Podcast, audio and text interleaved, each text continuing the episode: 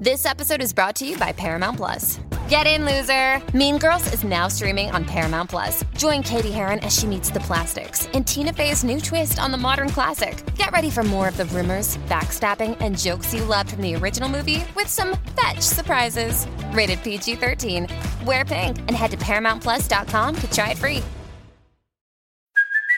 Hey, it's Kaley Cuoco for Priceline. Ready to go to your happy place for a happy price? Well, why didn't you say so? Just download the Priceline app right now and save up to 60% on hotels. So, whether it's Cousin Kevin's Kazoo concert in Kansas City, go Kevin, or Becky's Bachelorette Bash in Bermuda, you never have to miss a trip ever again. So, download the Priceline app today. Your savings are waiting. Go to your happy place for a happy price. Go to your happy price, Priceline. It's the Dearly Departed podcast, featuring your host, historian Scott Michaels, and filmmaker Mike Dorsey.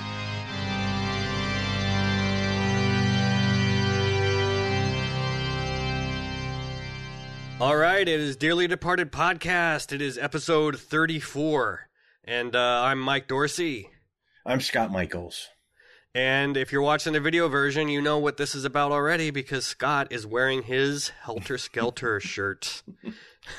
the true tour, the Helter Skelter tour. Um, we are going to be talking about the original Helter Skelter, the Helter Skelter made for TV movie from 1976 that was based off of uh, Vincent Bugliosi's book of the same title, the Helter Skelter book, uh, one of the most famous true crime novels ever written. I think it's still the probably the number one ever sold, ever, and probably the most famous. But yeah, mm. yeah, all of those things. Yeah. So uh, obviously, this is an area we love to talk about.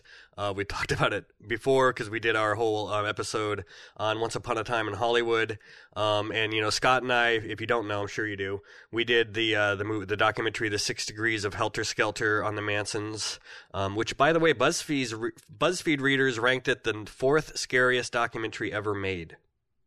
Scary, interesting. Yes, oh, I, you know that you know Brandon uh, Brandon's music really really complimented that documentary so very much and uh, yeah, so I I can see where there's some really when we were going up to Barker Ranch. That's right. People were really kind of chilled by that, and uh, mm-hmm. yeah, yeah. Well, that's that's neat that it has longevity like that. And the the walk up the Cielo Drive at night, and the home video footage, and the crime scene photos.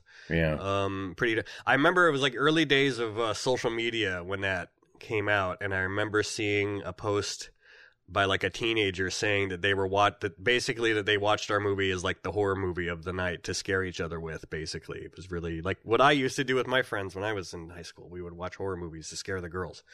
So and, That's... and, ourselves.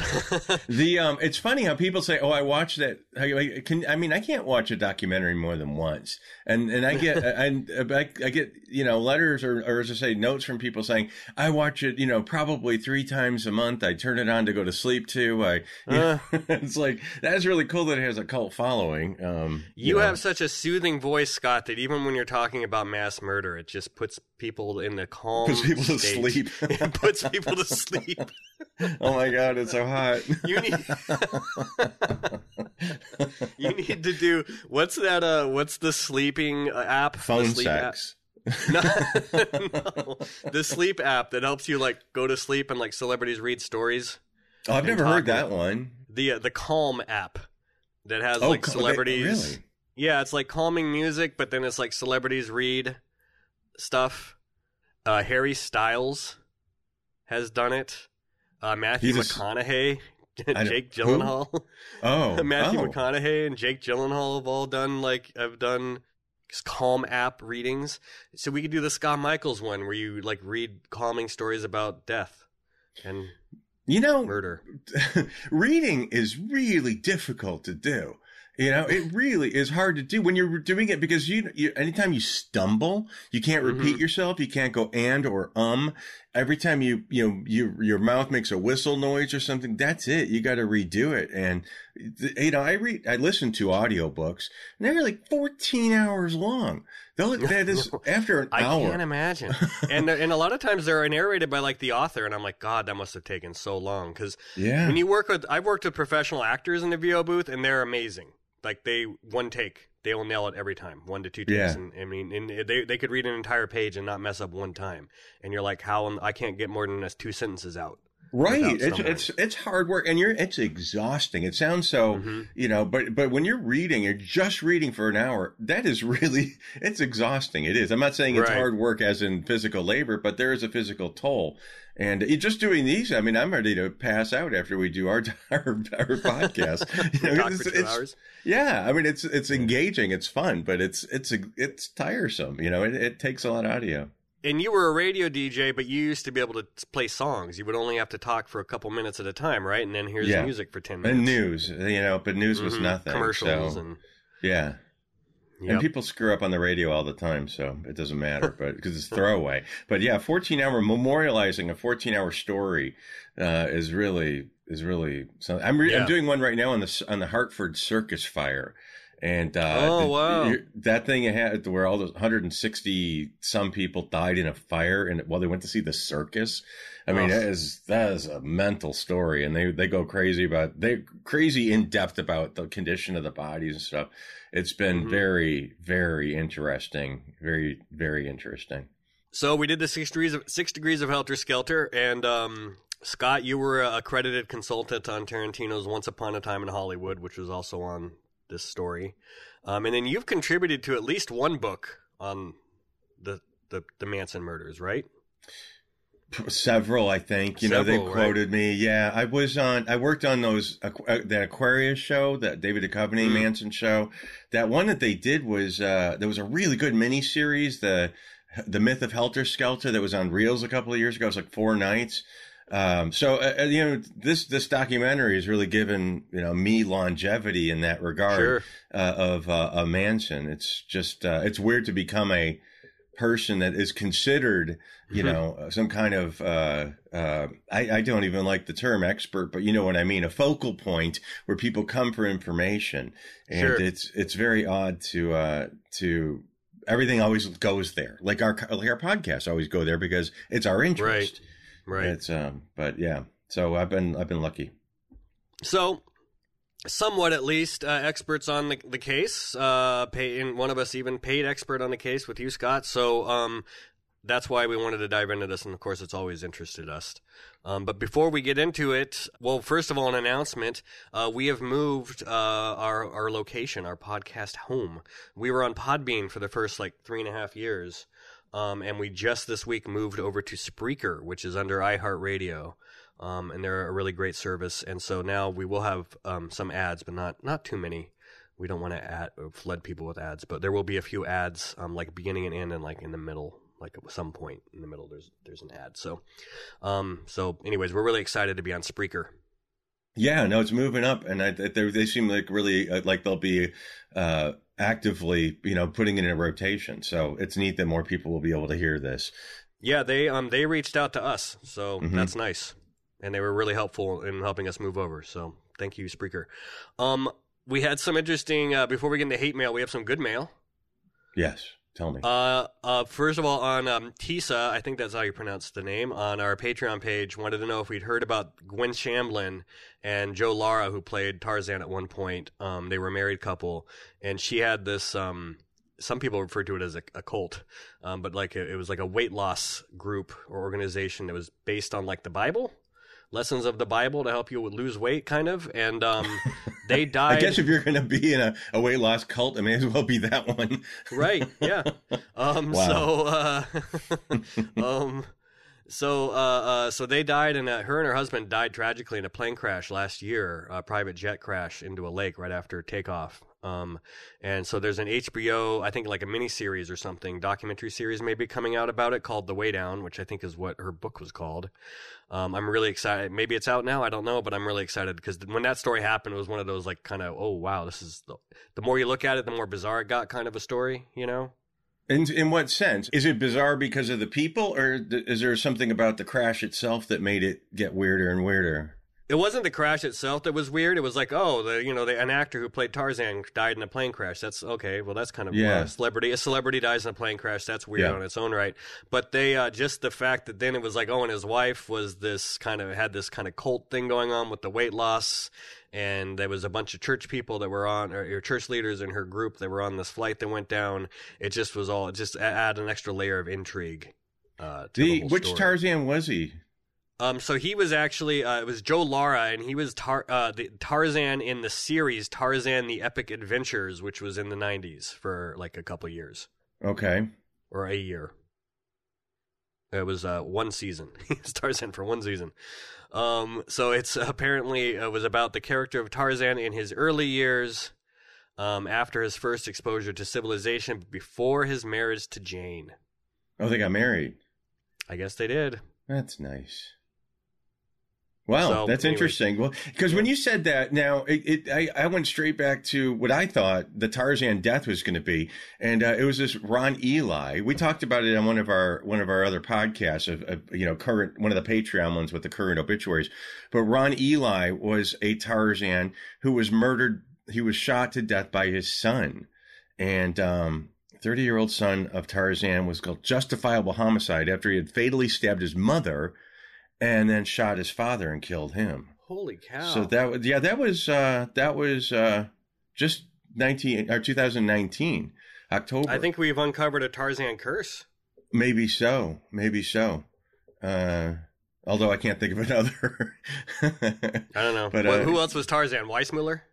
Weissmuller. Then there was uh, Buster Crabbe. I think it was Oh, Buster yeah. Crabbe and then Miles O'Keeffe, who did it with Bo Derek in the uh, in the eighty in the seventies or Mm. eighties, and uh, I'm sure there are many many more. But uh, but yeah, that was um, that was something. But yeah, so plane crash Tarzan and interesting. Well, thanks for the tip. So thanks for the tip, Tisa. Uh, sorry, and I think that's how I pronounce your name, but I'm sorry if I got it wrong.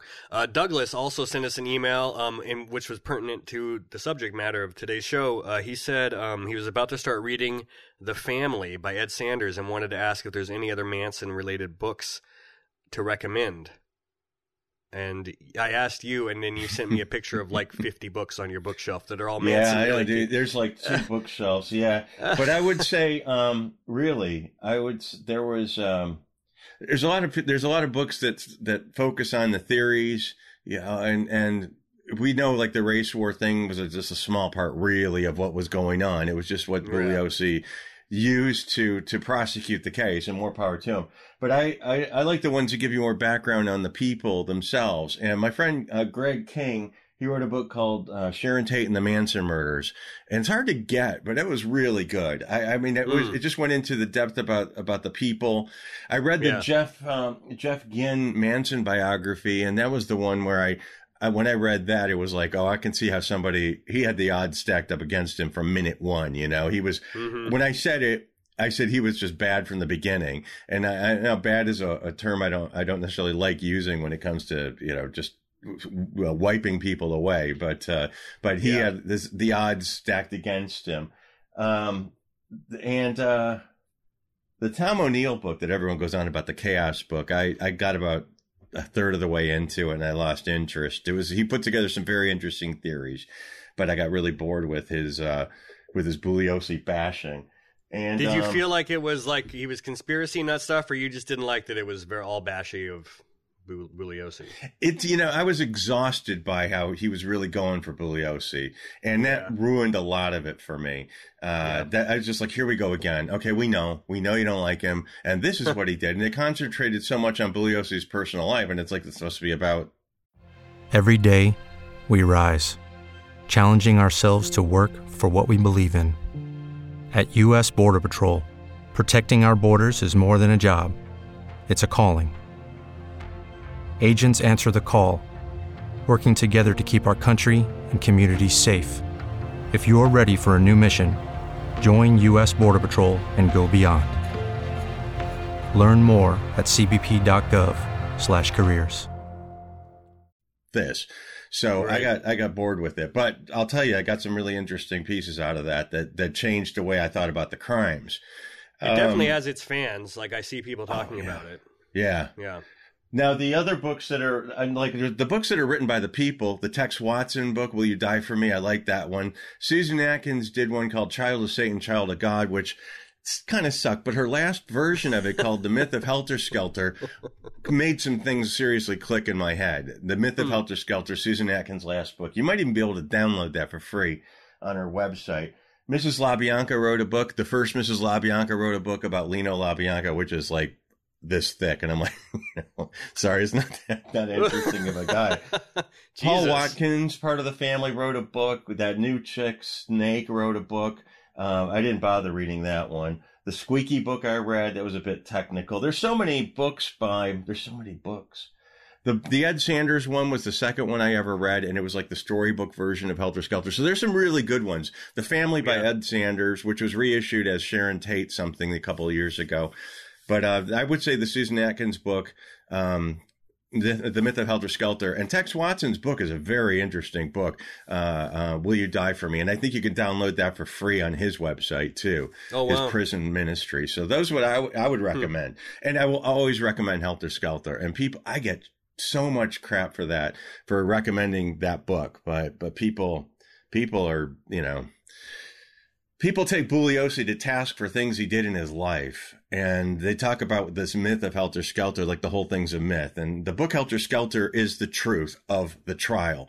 You could take that book and analyze everything that, that really happened. Now, this other stuff you want to talk about, race war business, okay, that's incidental. How, not really, because that's how we got the prosecution. But if you want to sit in the book like I did with a highlighter the second time I read it, it happened at this address at this time, and this is what they found, and this who was there, and this right. is the, this is the witness, and this is who heard the screams, and this is who, and this is when the funerals were, and it's a technical book, a dissection of the of the crimes and the truth of the trial. So I will I will defend him because he did what he had to do. But I I always describe it as sort of like Mamma Mia.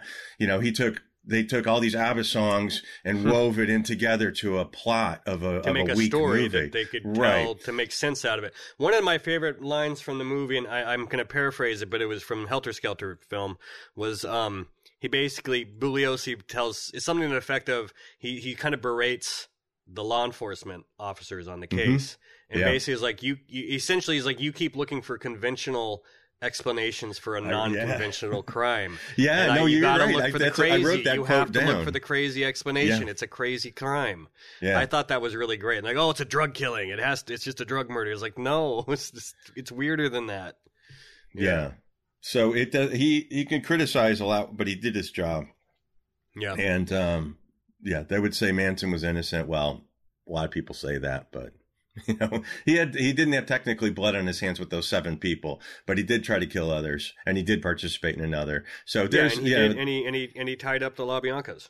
Yeah, so there his you know he was not he he wasn't some wide eyed person who just said no you know did he tell people to kill him probably not you know but he made quite clear what he want you know what to do you take this knife and you know what to do I mean mm-hmm. there's a fine line between telling someone exactly and then implying you know basically but uh yeah right. it's uh bizarre but I like I said but Mr. Bugliosi I will I have a lot of respect for him and you know, as a human being, I don't know. He, I met him several times. He's very nice to me. I met his wife several times. She was very nice to me, and uh, and he got the job done. So, yeah, that's my other p- favorite part of the movie is when they're at the uh, they're talking to the judge, like at the they're having like a conference with the judge, and he he he uh, he corrects Manson's defense attorney. It's like it's Bugliosi. The G is silent. yeah, yeah, and a lot of people don't. Will still do that. Yeah, I sometimes say Bugliosi. So yeah, I, I get it. I was laughing at myself. I think more than anything else. Yeah, the haters call him the bug. The well, they actually did. The killers called him that too, the bug. Uh, so um, they still do. The people that hate him call him bug. Mm, bug. Yeah. Oh, the bug. I get it. Yeah. Hey, it's Bool. Get it right. um, so, anyways, thank you, Douglas, for uh, recommend or for asking us that question, and thank you. Scott, oh, and I also want to just a, a, nod to uh, to another uh, person who watches or listens to us, Ron Powers. He's the guy that uh, suggested we go through all the Helter Skelter movies and talk about them, mm-hmm. and that's what sort of brought this one up. So, uh, so Ron awesome. Powers, thanks for suggesting this. Yeah, thank you, Ron. Um, okay, uh, did you get any hate mail? Any good ones? Hate mail. You know, most of them are pretty pretty lousy, but there are, there was one about the the Jane Man, uh, well Gene Mansfield and the uh, James Dean video that we did. Uh, you're supposedly some kind of tour guide expert, yet you don't know whose cars those are in the most famous photo of James Dean ever taken. How embarrassing! You need to brush on your homework. Brush up on your. I don't know, Bubba with the mangy beard. I don't know. That was stupid. But what I'm embarrassed what, for you, Scott. Yeah, you know, how dare you? How dare you not be an expert on everything in the background of your of your videos? but I, there's that one video that I put up about uh, you know the Jayne Mansfield car, and I took my camera and I went through every inch of the interiors of the car. Which you, you, for people who don't know, you own the car that Jayne Mansfield died in right outside New Orleans. Yes, and I took video of the insides. Video no one also ever see anywhere else in the world. You know, this is this is the car, and people you know criticize a lot of it, and that, that's fine, whatever. But somebody wrote, "I'm sure Mariska Hargitay is mortified that you have the car. There are rules." I would be thrilled if Mariska Hargitay was watching one of my videos. there are rules, Mike. Didn't you get the There book? are rules. we break all of them. All these unspoken rules. We're the rule. We're the unspoken rule breakers. It's funny. It's funny how Come people. On, there's, there's social norms, Scott. And so many people do. You know, they really. James Dean killed himself by traveling too fast. It's like, you know, no. No, he didn't. but it's just, uh, it, it, it's just, you can't reason with people. And, and just diving into the comments is so stupid. I mean, I was listening to, was it Joe Rogan or somebody like that who was just saying, don't, don't, why, why do I want that? Why do I want to expose myself to that? Yeah. You know, it does nothing but make you feel terrible. And, uh, and it's true. It's true. Sometimes. Um, well, we don't feel terrible about our hate mail when it's creative. No, no. Oh, well, we, I'll tell you this in a second. Anyway, so that's it. The end. the end. the end. the end. Okay, hold on a second. I'm going to pause for a second. All right, so we uh, get into the main feature. The main feature. Helter Skelter is coming down. It's time for the main feature. Here's a piece of trivia for you, Mike, before we even start my birthday is on August 18th. Okay. Yes. So I'm gonna, I'm turning 60 on August 18th. Oh wow. I know, right? Right. So I share my birthday with Roman Polanski and Vincent Bugliosi. Wow. Isn't that cool? Isn't that wild? That also means that Roman Polanski and Bugliosi share a birthday, which on its own was kind of wild. But you, yeah. on top of that, Scott Michaels, the biggest Manson expert I know. Expert. Expert. Expert, yes. it's just a fun bit of trivia. A fun bit of trivia. That's amazing. It is weird. Well, very weird. Um, so Helter Skelter was a TV movie uh, that was uh, over three hours long. That was broken up into two different nights uh, in 1976. It aired on back to back nights, uh, April 1st and April 2nd of 1976. Uh, as we already said, it was based on Bugliosi's uh, The Prosecutor's book at the time that it aired, it was the highest rated made for TV movie ever that it ever aired. It pulled like a 60% share on its 2nd mm-hmm. night, which is insane.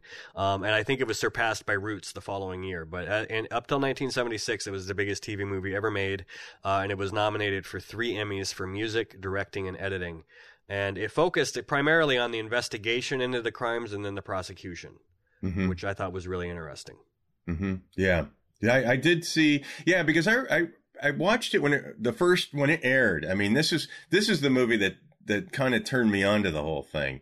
Uh, oh, okay. Because they because Steve Railsback his his Manson was pretty pretty terrifying, and you know there's just those. I know I noticed at one point, you know, he, he does the crazy stare, you know, just a dead stare. And I, I noticed one time that it was like a still frame that they didn't, they just showed him, you know, and it, it, oh, really? it was just a still frame. Yeah. But those long gazes and those, those terrifying eyes. And I remember that scene when I was a kid that when that came out. And then when I found out that Manson is going to be eligible for parole, I was a little kid in Detroit and scared mm-hmm. Manson was going to come out crawling up the side of my house, you know, because they made him into such a terrifying creature. And I remember vividly being there and seeing that one scene in the courtroom where he looks at Bugliosi and his watch stops. And, uh, and that, that was, that was, terrifying.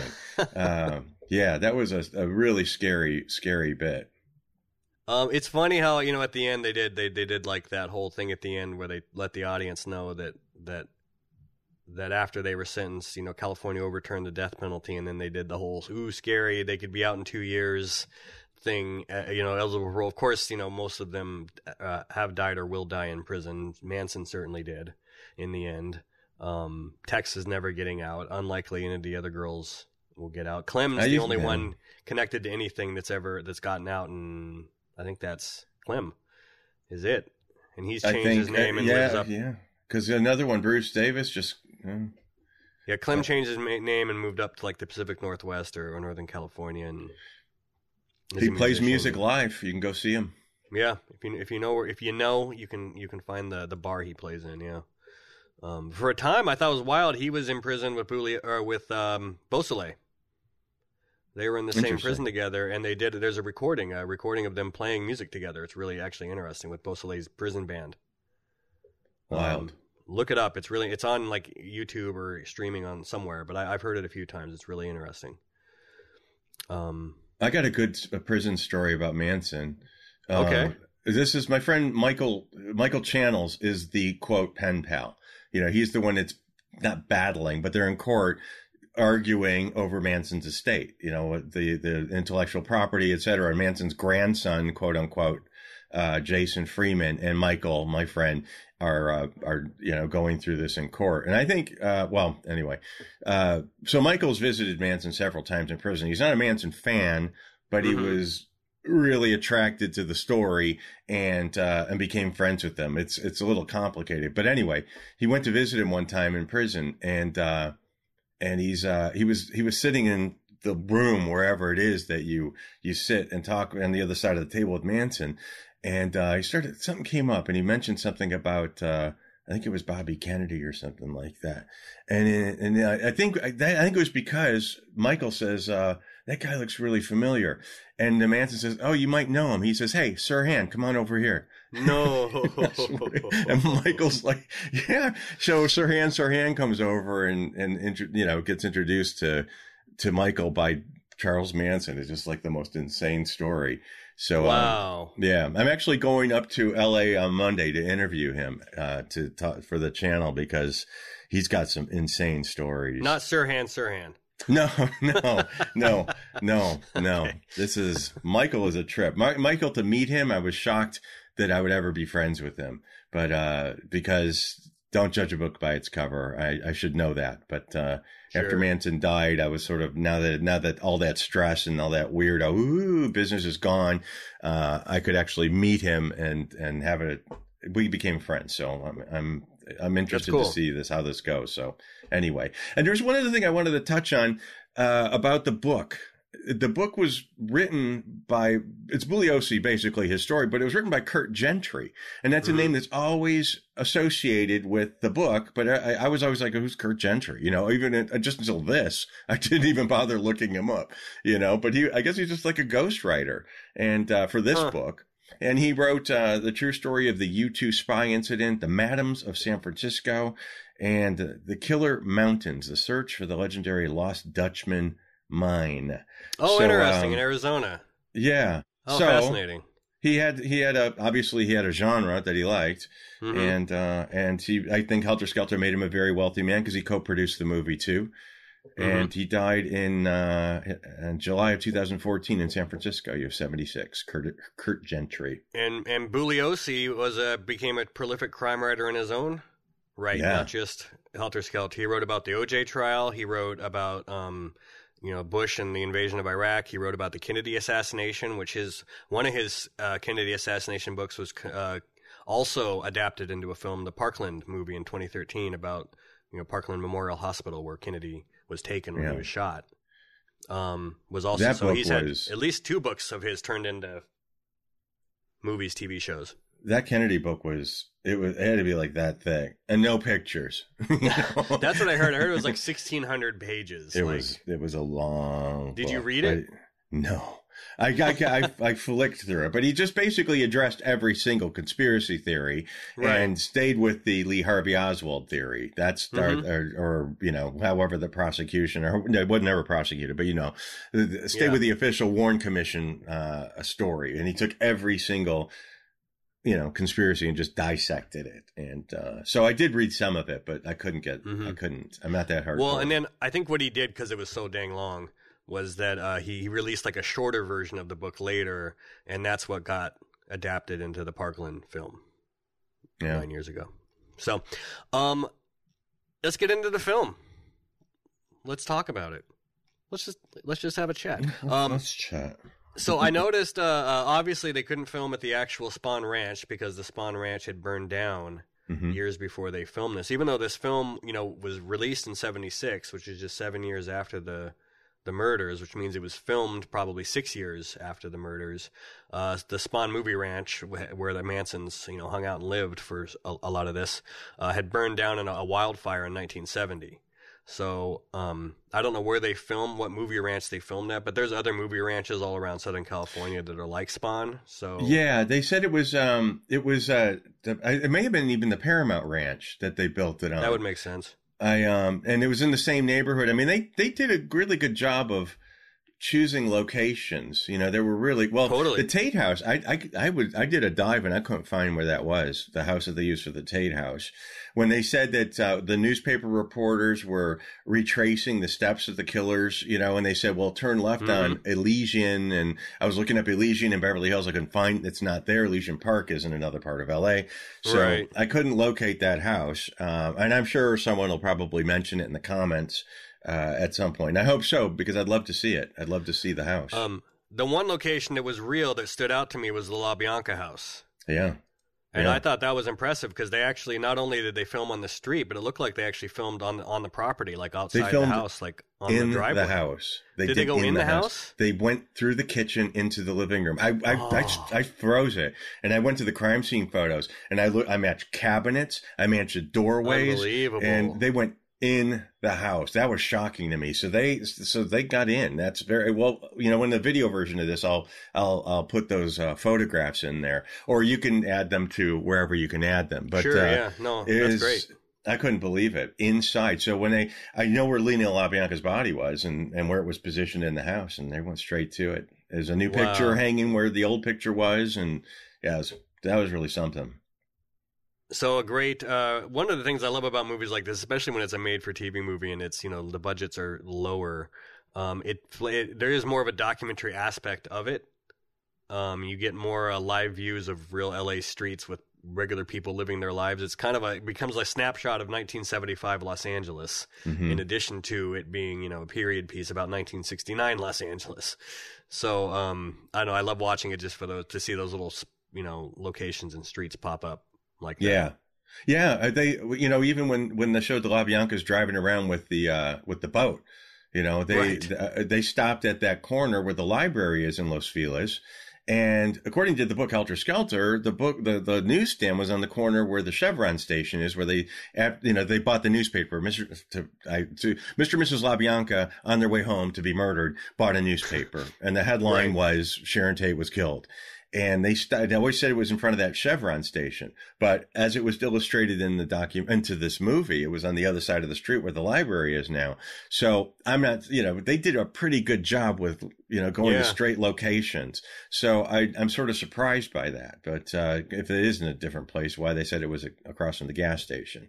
But then Bugliosi did get some facts really wrong in the book. He he got, you know, he fudged around with some of the uh, some of the just you know there there are nuances not necessarily mm. important but there were there were some things that were not not necessarily correct do you remember any specific things that jump out yeah well the stephen weiss who found the gun uh, yeah. on the hillside who they they changed they call, his name and they changed the yeah. name of that character in the movie which i thought was to quint yeah stephen quint right.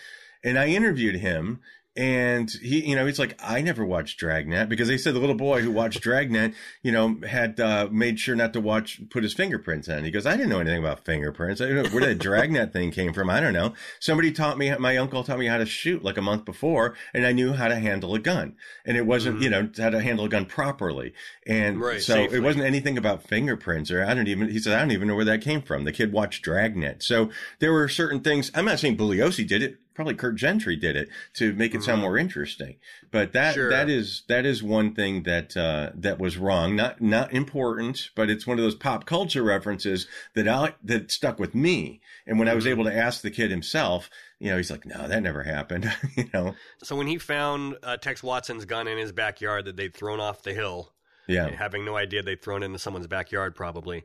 Uh, he's yeah. not saying I knew how to handle it like evidence. Uh, he's just saying I knew how to safely handle a gun by not without it, you know, to make sure it didn't go off. Right. You know, I didn't walk around with my finger on the trigger. That's right. that kind of thing. Right. He just handled it like you know, like this, and with sure. the gun in his hand. So, so yeah. yeah. And he was the, the the way he laid it out. He's like, well, you know, there we were on these hills all the time. You know, there was a hill behind the house that went up to Beverly Glen, probably about fifty feet up. And he says we were yeah. always scrambling those hills. There were toys all over those hills. You know, I'm and he sure. says, but I I found the gun. It's like, no, I, I knew I knew it was the real thing. I knew right away it wasn't a, a fake gun.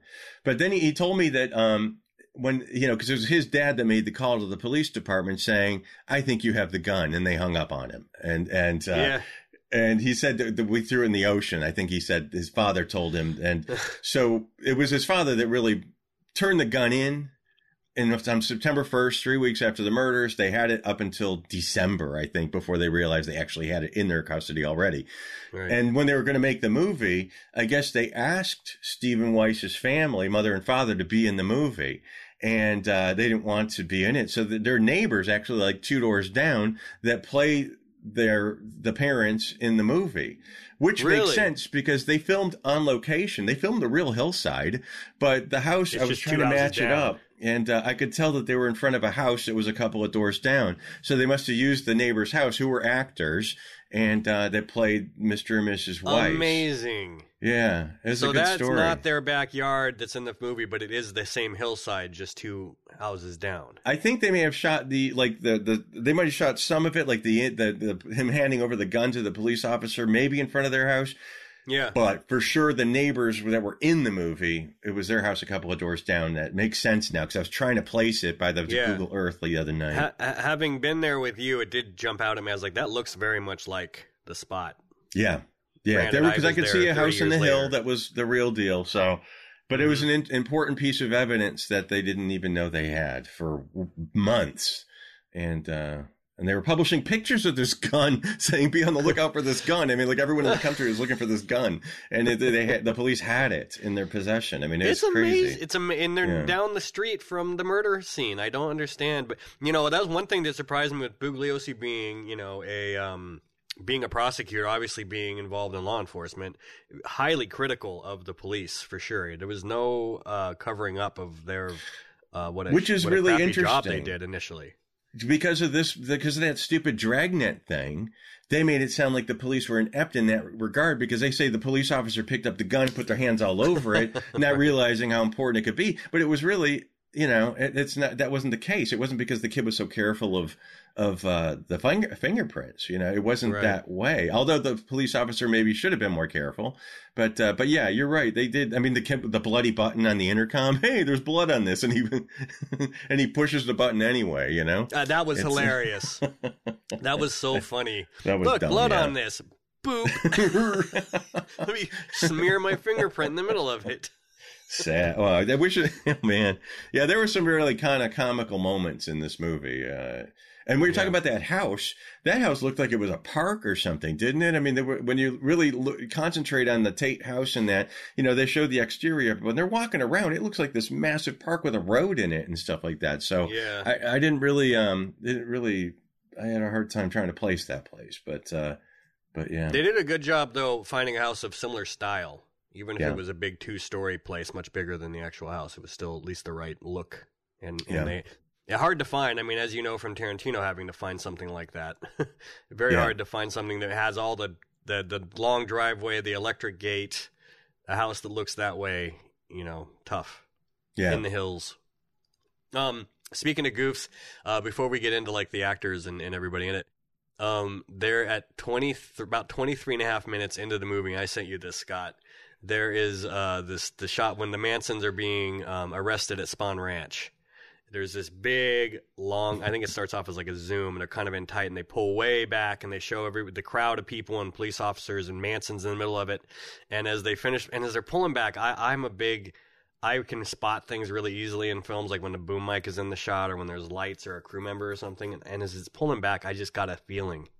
I'm like, we're going to see something we're not supposed to. And sure enough, when it was done pulling back on the right side of the frame, there's in full view, there was a crew member with a big, hold, holding up a big stand that has, I think, a big light gel on it.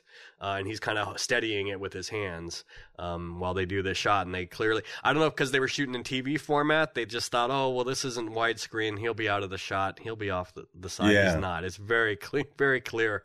Um, I'll put a, I'll put a screenshot of it up. in Yeah, video it's funny because I showed that to Troy. I mean, I saw it right away, and Troy's like, "I don't see it." And I said, "No, you see the guy. You can see his arms, and you can see his hat. He's wearing a hat." And he's like, Yeah. "No, I don't see it." So it, it's your eye that caught it, and I'm looking at it. It's Yeah. like, "No, you're absolutely. I can see it, but it's easy to miss. You're probably the only ones ever spotted it."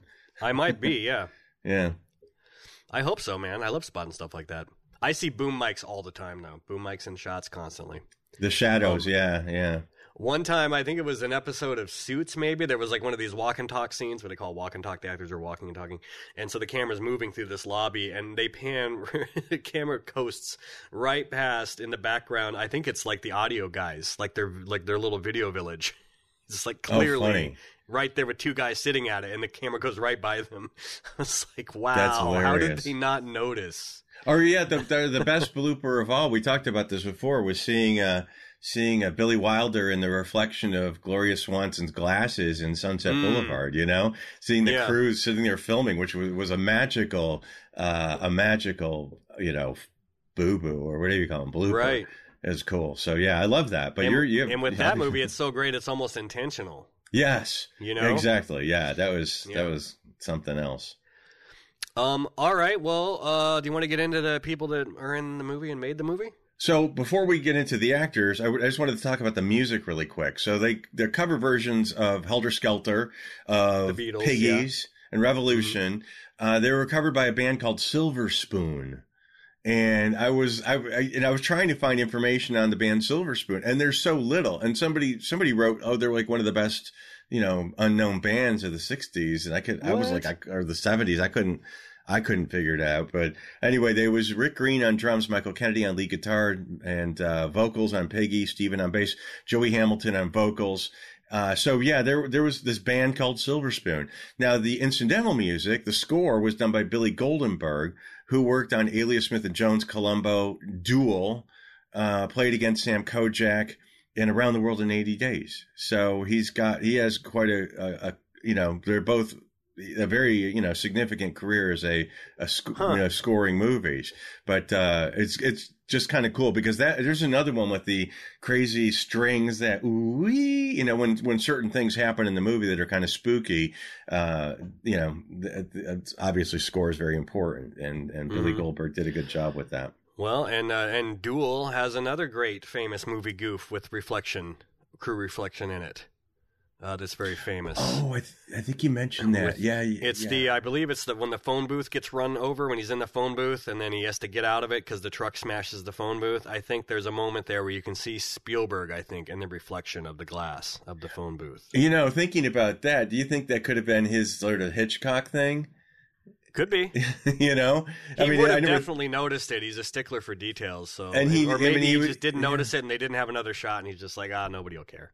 Because he was But maybe. he knew Hitchcock, didn't he? Or he, he he observed Hitchcock when he snuck on a Universal lot, something like that. And, yeah, I don't uh, know. Yeah, it, was something. That, I think he had. To, I think he tried to meet Hitchcock, or he was watching him film Mhm. something on Universal. Uh, and I so know that he, he be. was also he was a big fan of uh, Truffaut. Um, oh yeah, and that's part of why Truffaut was in uh, Close Encounters of the Third Kind, um, which we will be mentioning again in a few minutes. yes, yes, yes, yes. Um, so you want to talk about the cast and crew? Sure. Yeah. I just really have cast and director. okay. Um, but Tom Gries, uh, which is how you pronounce it. Some people think it's Grease or Grease. It's Gries. Tom Gries was the director. Um, and he had a, a, long, long, long career, and unfortunately, this was kind of the end of his career uh, mm-hmm. and the end of his life. Uh, so he started out in television in the 50s and uh, and two won two Emmys, and he did theatrical films and TV movies. He kind of bounced back and forth between them, and uh, he's probably best known for the Charlton Heston western Will Penny uh, from 1968, mm-hmm. which which Tom Gries wrote and directed, and uh, and when Heston wanted to do it, they wanted to bring on a big time director because Gries had basically only done B movies up to this point, and Gries pulled one of those great moves that you hear about in you know Hollywood history a lot. When a director finally kind of breaks out, he put his foot down and said, "No, I'm only doing this if I direct it. I'm not just going to sell the screenplay." Mm-hmm. And Heston backed him, and that got the movie made as a result of that. And Heston apparently called that movie Will Penny uh, his favorite film that he was ever in. And he hmm. never regretted for a moment. And he worked with Gries, I think, on a couple more projects after that. Okay. That was kind of interesting. Um, but yeah, Helter Skelter was the second to last thing he ever directed. How long did he live after that? He died the following year. He died nine months almost exactly after Helter Skelter aired on television. Hmm. He his last film, uh, which he didn't finish, was called The Greatest. It was about Muhammad Ali, with Ali starring as himself and um, he died. Uh, they they'd finished filming the movie about a month before he died, and they were in post production on it. And Gries had a heart attack while playing tennis at a club in the Pacific Palisades. Isn't that crazy? And I think it's it interesting because one of the early scenes in Helter Skelter is, of course, Polanski's manager showing up at the scene to identify the bodies, and he's dressed yeah. in a tennis outfit because that's what he yeah. was doing when yeah. went grabbed him, and that's how Gries died was playing tennis. Uh, he was only 54 years old when he died the woman who played uh, Winifred Chapman, who was billed only as the housekeeper, her name was Dorothy Meyer, and she was in Ali, uh, the greatest as well. No kidding. Yeah, yeah. Which uh, hmm. so so and she's like the first actress to really be in the movie. I mean, that was her. her she was the opening, and right. when she's screaming murder, that was chilling too. I remember that vividly when that seeing that for the first time uh, was you know her her screaming after she found the bodies, and uh, and that's you know she she made her career basically playing housekeepers and uh, nurses. she was a model for a while, doing uh, mm. like Maxwell House and Hallmark and and things like that. And she did a ton, like a, a lot of these people. I mean, I looked up a lot of these people, yeah. and I was like, okay, Jefferson's one day at a time. You know what I mean? It was like they're, they're all in Mannix, Columbo, Kojak. Yeah. Every, almost everyone was in Love all boat. of these shows. and she was one who was in a ton of them. The Jefferson, Sanford and Son, Diff'rent Strokes, Lou Grant, Starsky and Hutch. So she did all those. So she was, she did a, um, she, you know, she was a significant featured extra mostly, I think. She died on September 24th, 1987. She was 62 years old. So, no, Dorothy was there Meyer. some creative was there some creative license taken with her uh, when she gets dropped off by the car? Didn't she walk up to the house from the bus stop or was she given a ride? No, you know, that's something that I it was a she got dropped off at the bus stop and then somebody mm-hmm. saw her and offered her a ride. Now I don't know how far up she went, but yeah, that's mm-hmm. what we had in six degrees. That's another thing I'd like to modify because you learn more stuff all the time. Oh, so sure, I don't yeah. know how far they made it up. They just dropped her off at the bottom of Cielo. I don't know, but she did. She was given a lift.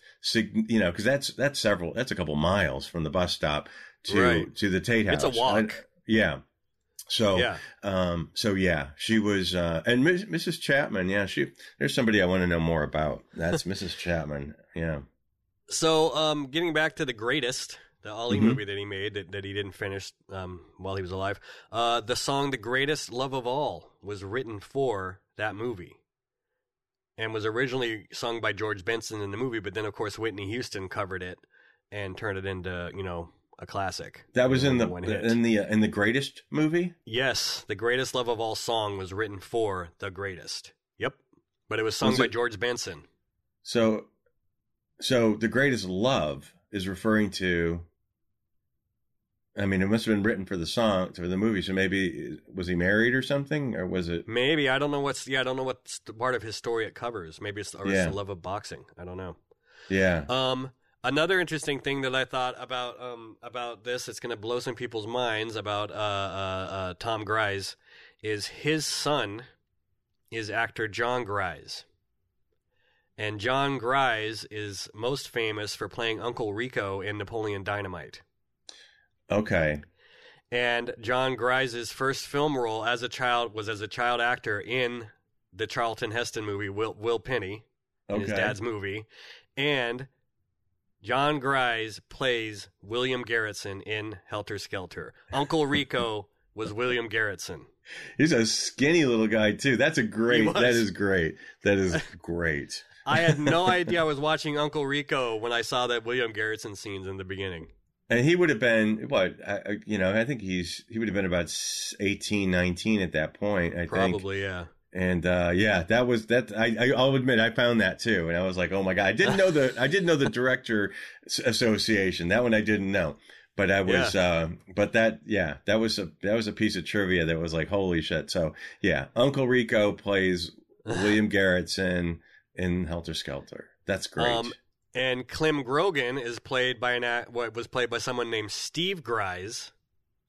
And I do know that it, when I found Tom Gries's obituary, they mentioned, you know, next of kin, you know, who survived by, and there, and there is a son named Stephen Grise in his obituary. So I think Clem Grogan was another one of Tom Gries's sons.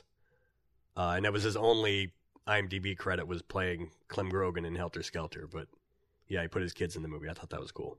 it is cool. I do it. Heck Oh. yeah, I think that's awesome. So yeah, so uh, Tom Gries, the director, uh, died on uh, January third, nineteen seventy-seven, almost exactly nine months to the day after uh, Helter Skelter aired on television. He was only fifty-four years old, uh, dropped dead from a heart attack, and uh, paramedics were unable to save him, and he was declared dead at the hospital in Santa Monica. hmm. R.I.P. So, great movie. R.I.P. Yeah, hell and great, and great I mean, movies. Great movies. Yeah, I mean, not a lot of really high profile movies that he made, but he made a lot of them, and he did a lot of television work too. So he he's one of those kind of journeyman type directors, I think. hmm Um, George DiCenzo, who played Vincent Bugliosi, the prosecutor. Um, probably most famous for playing Marty McFly's grandfather in Back to the Future, who hits him with the car. And there's that funny dinner scene when they're watching. It was the honeymooners, I think, or what are they watching on TV? And Marty McFly says something, makes a reference to John F. Kennedy Boulevard or Parkway, and and this actor George DiCenzo goes, "Who the hell is John F. Kennedy?" Oh, funny. it's it's, it's you know 1954 or five or whatever. Yeah, hilarious. He's another guy that you like. We talked about Paul Sorvino in our uh, in our you know Patreon uh, sponsored uh, sponsored you know uh, podcast that we just released, and uh, he's another one that I expected to see a list of credits, a thousand you know a thousand credits because I recognize his face. Now it must be Sure. from this movie because his his credits were you know he was in Close Encounters. We, we that was probably going to come up. Yes. Um, and, uh, you know, The Exorcist 3 and 18 again, but that's not that significant. You know, those aren't like amazing. I mean, Close Encounters is a classic. Back to the Future, of course, is a classic, but the rest of them are kind of like throwaway movies. Yeah, and Close Encounters of the Third Kind, he, he it's a bit part. He only has a few lines. He, the, hi- I think his real big scene, or maybe his only scene, is uh, about a quarter of the way in. There's a press conference that they have, that like the Mhm. military and government has to kind of uh, debunk these all these rumors that flying saucers are flying around. And um, he's the uh, lieutenant, like the military lieutenant there, and he holds up a picture of a flying saucer. And all the people there go, "That's what I saw. That's what I saw." And he go, and then he pulls up this pewter metal plate and says, "It's you know, my kids threw this up in the air, and I took a picture of it. You know, Mhm. like it's not, Mhm. you know, it's nothing." Uh, that was kind of his big moment in Close Encounters of the Third Kind, which was, um, which was a year after Helter Skelter. Oh, Um, was it? And then yeah, and then he um so he looks a lot the same in in Close Encounters as he does in Helter Skelter. Uh, he also was the star of the '90s crime series Equal Justice that ran for two seasons, '90 and '91, um, which also had a, a young Sarah Jessica Parker in it before she right before she blew up. okay. Sarah Um? Jessica. um, but uh, George DiCenzo died on August 9th, 2010. He was 70, and it was sepsis. Sepsis. Di- Died on the anniversary of the crimes. So the real Bugliosi outlived the fake Bugliosi by five years. hmm Um, Steve Railsback, who plays Charles Manson, and I think was the focus of a lot of the, um, you know, the the uh, the accolades that the show got was his portrayal of of Manson was really Mhm. creepy and convincing. Um, he is still alive and still working. Uh, mostly he's done B movies. Um, he, a lot of you know bit parts in some TV shows like The Mentalist and Decker. Um, but that's kind of got, got kind of got stuck in the B movie world. Yeah, yeah. But Rob Zombie found him for The Devil's Rejects. Oh, really? Yeah, yeah, yeah. Oh, I didn't know that. And he was in The Hitcher two. Uh, but uh-huh. but Helter Skelter was his is only his third movie. You know, wow. he was he he and he'll always be known for that. I mean, I've met him a couple of times at those autograph shows. Really, you know, soft spoken, nice guy. You know, yeah. he, he just uh, but and doesn't he he it's funny when this movie came out when we when i first started studying this movie in depth or, or the case in depth um, i always thought that his character was kind of a hokey manson you know? And then the 2014 version of helter skelter came out and i thought that guy had manson's mannerisms down. But then i'm watching this again it's like no he was he was really good. He looked it and he acted it. And yeah. uh, maybe manson was a little bit more he played him solely seriously, you know, solely yeah. seriously. And Manson had a had a, a, a, wild sense of humor. You know, he'd, he'd, stick his tongue out at people and make make wisecracks yeah. to the press. So, you know, he wasn't always that intense. But but that's the, they were trying to you know it's the portrayal. That's what they wanted from him. So it was good, very good. Um, Nancy Wolfe, who played Susan Atkins, is also still alive and also has done kind of a lot of you know B movies, indie movies, stuff like that. I really couldn't find much else about her. Right. Um, I think you know what I think I looked her up, and I think she has her own website. Nancy Wolfe was good. You know, she was a really mm-hmm. she was a there was there were some questionable performances in this movie. You know that don't stand TV the, movie. Yes, but Nancy Wolfe, who played uh, um, Susan Atkins, I thought she was really good at mm-hmm. uh, at being Susan Atkins, and uh, and I looked her up. She's got her own website, nancywolfactor.com. But uh, she was in uh, the the ordeal of Patty Hearst, and she's in, of course, Barney Barnaby Jones, Baretta, and um, and uh, lots of lots of theater. But uh, but yeah, so she's still around and she's still acting. But she was she was very very good, I thought, in this movie. And uh, you know, it was questionable in this movie, and we're, I don't know if we're going to get onto that. Well, we will eventually. May as well do it now.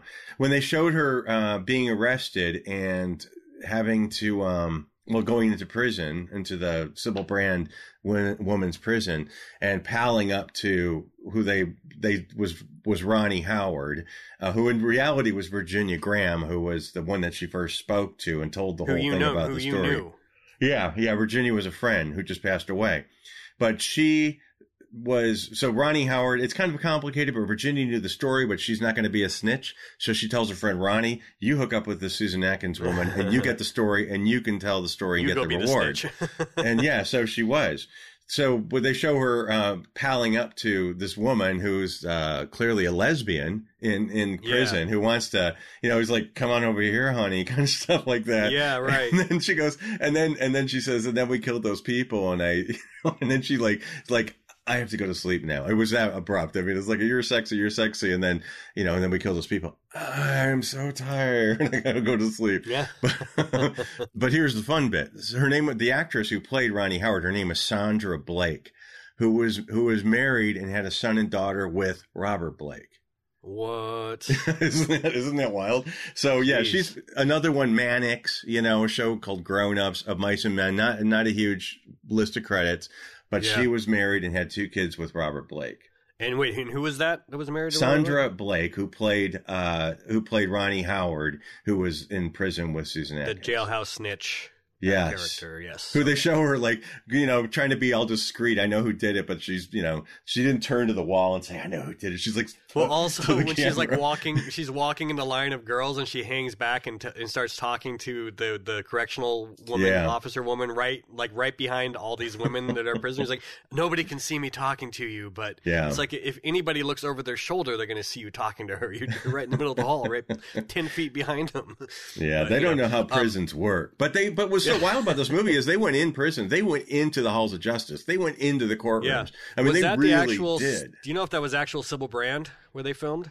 That I don't know. But it looked like a women's prison, and it was not a set. That I'm positive of. Right. Um, and they so they did go into City Hall. I don't know, or into uh, yeah, the federal building. I think it's the yeah. federal building, but uh, halls of justice. Halls of that's justice, what it was. Yeah and I don't know if they got into the actual courtroom. It wouldn't surprise me if they did, but they got Yeah. into a courtroom. They got into the halls. I recognized the halls and all that. You know, that was that's legit. It was in there. So you know, they Mm-hmm. Yeah. they were able to to do that, um, which is interesting. Um, so Sybil Brand, which was the women's prison, um, it it is no longer operates as a prison. I think it was damaged during I think the Northridge earthquake. It was severely damaged. I think it was Northridge. One of the earthquakes severely damaged. I think it was Northridge, and they just decided they, it was already so old to begin with, and then with the damage, they decided just not to repair it. But it still exists and is used uh, almost entirely now as um, a, a, a filming location and they they also use it for training, like police training and stuff. Mhm. But yeah, it's no longer operates as a prison anymore, even though it still exists. Yeah, and that's where all the girls were taken.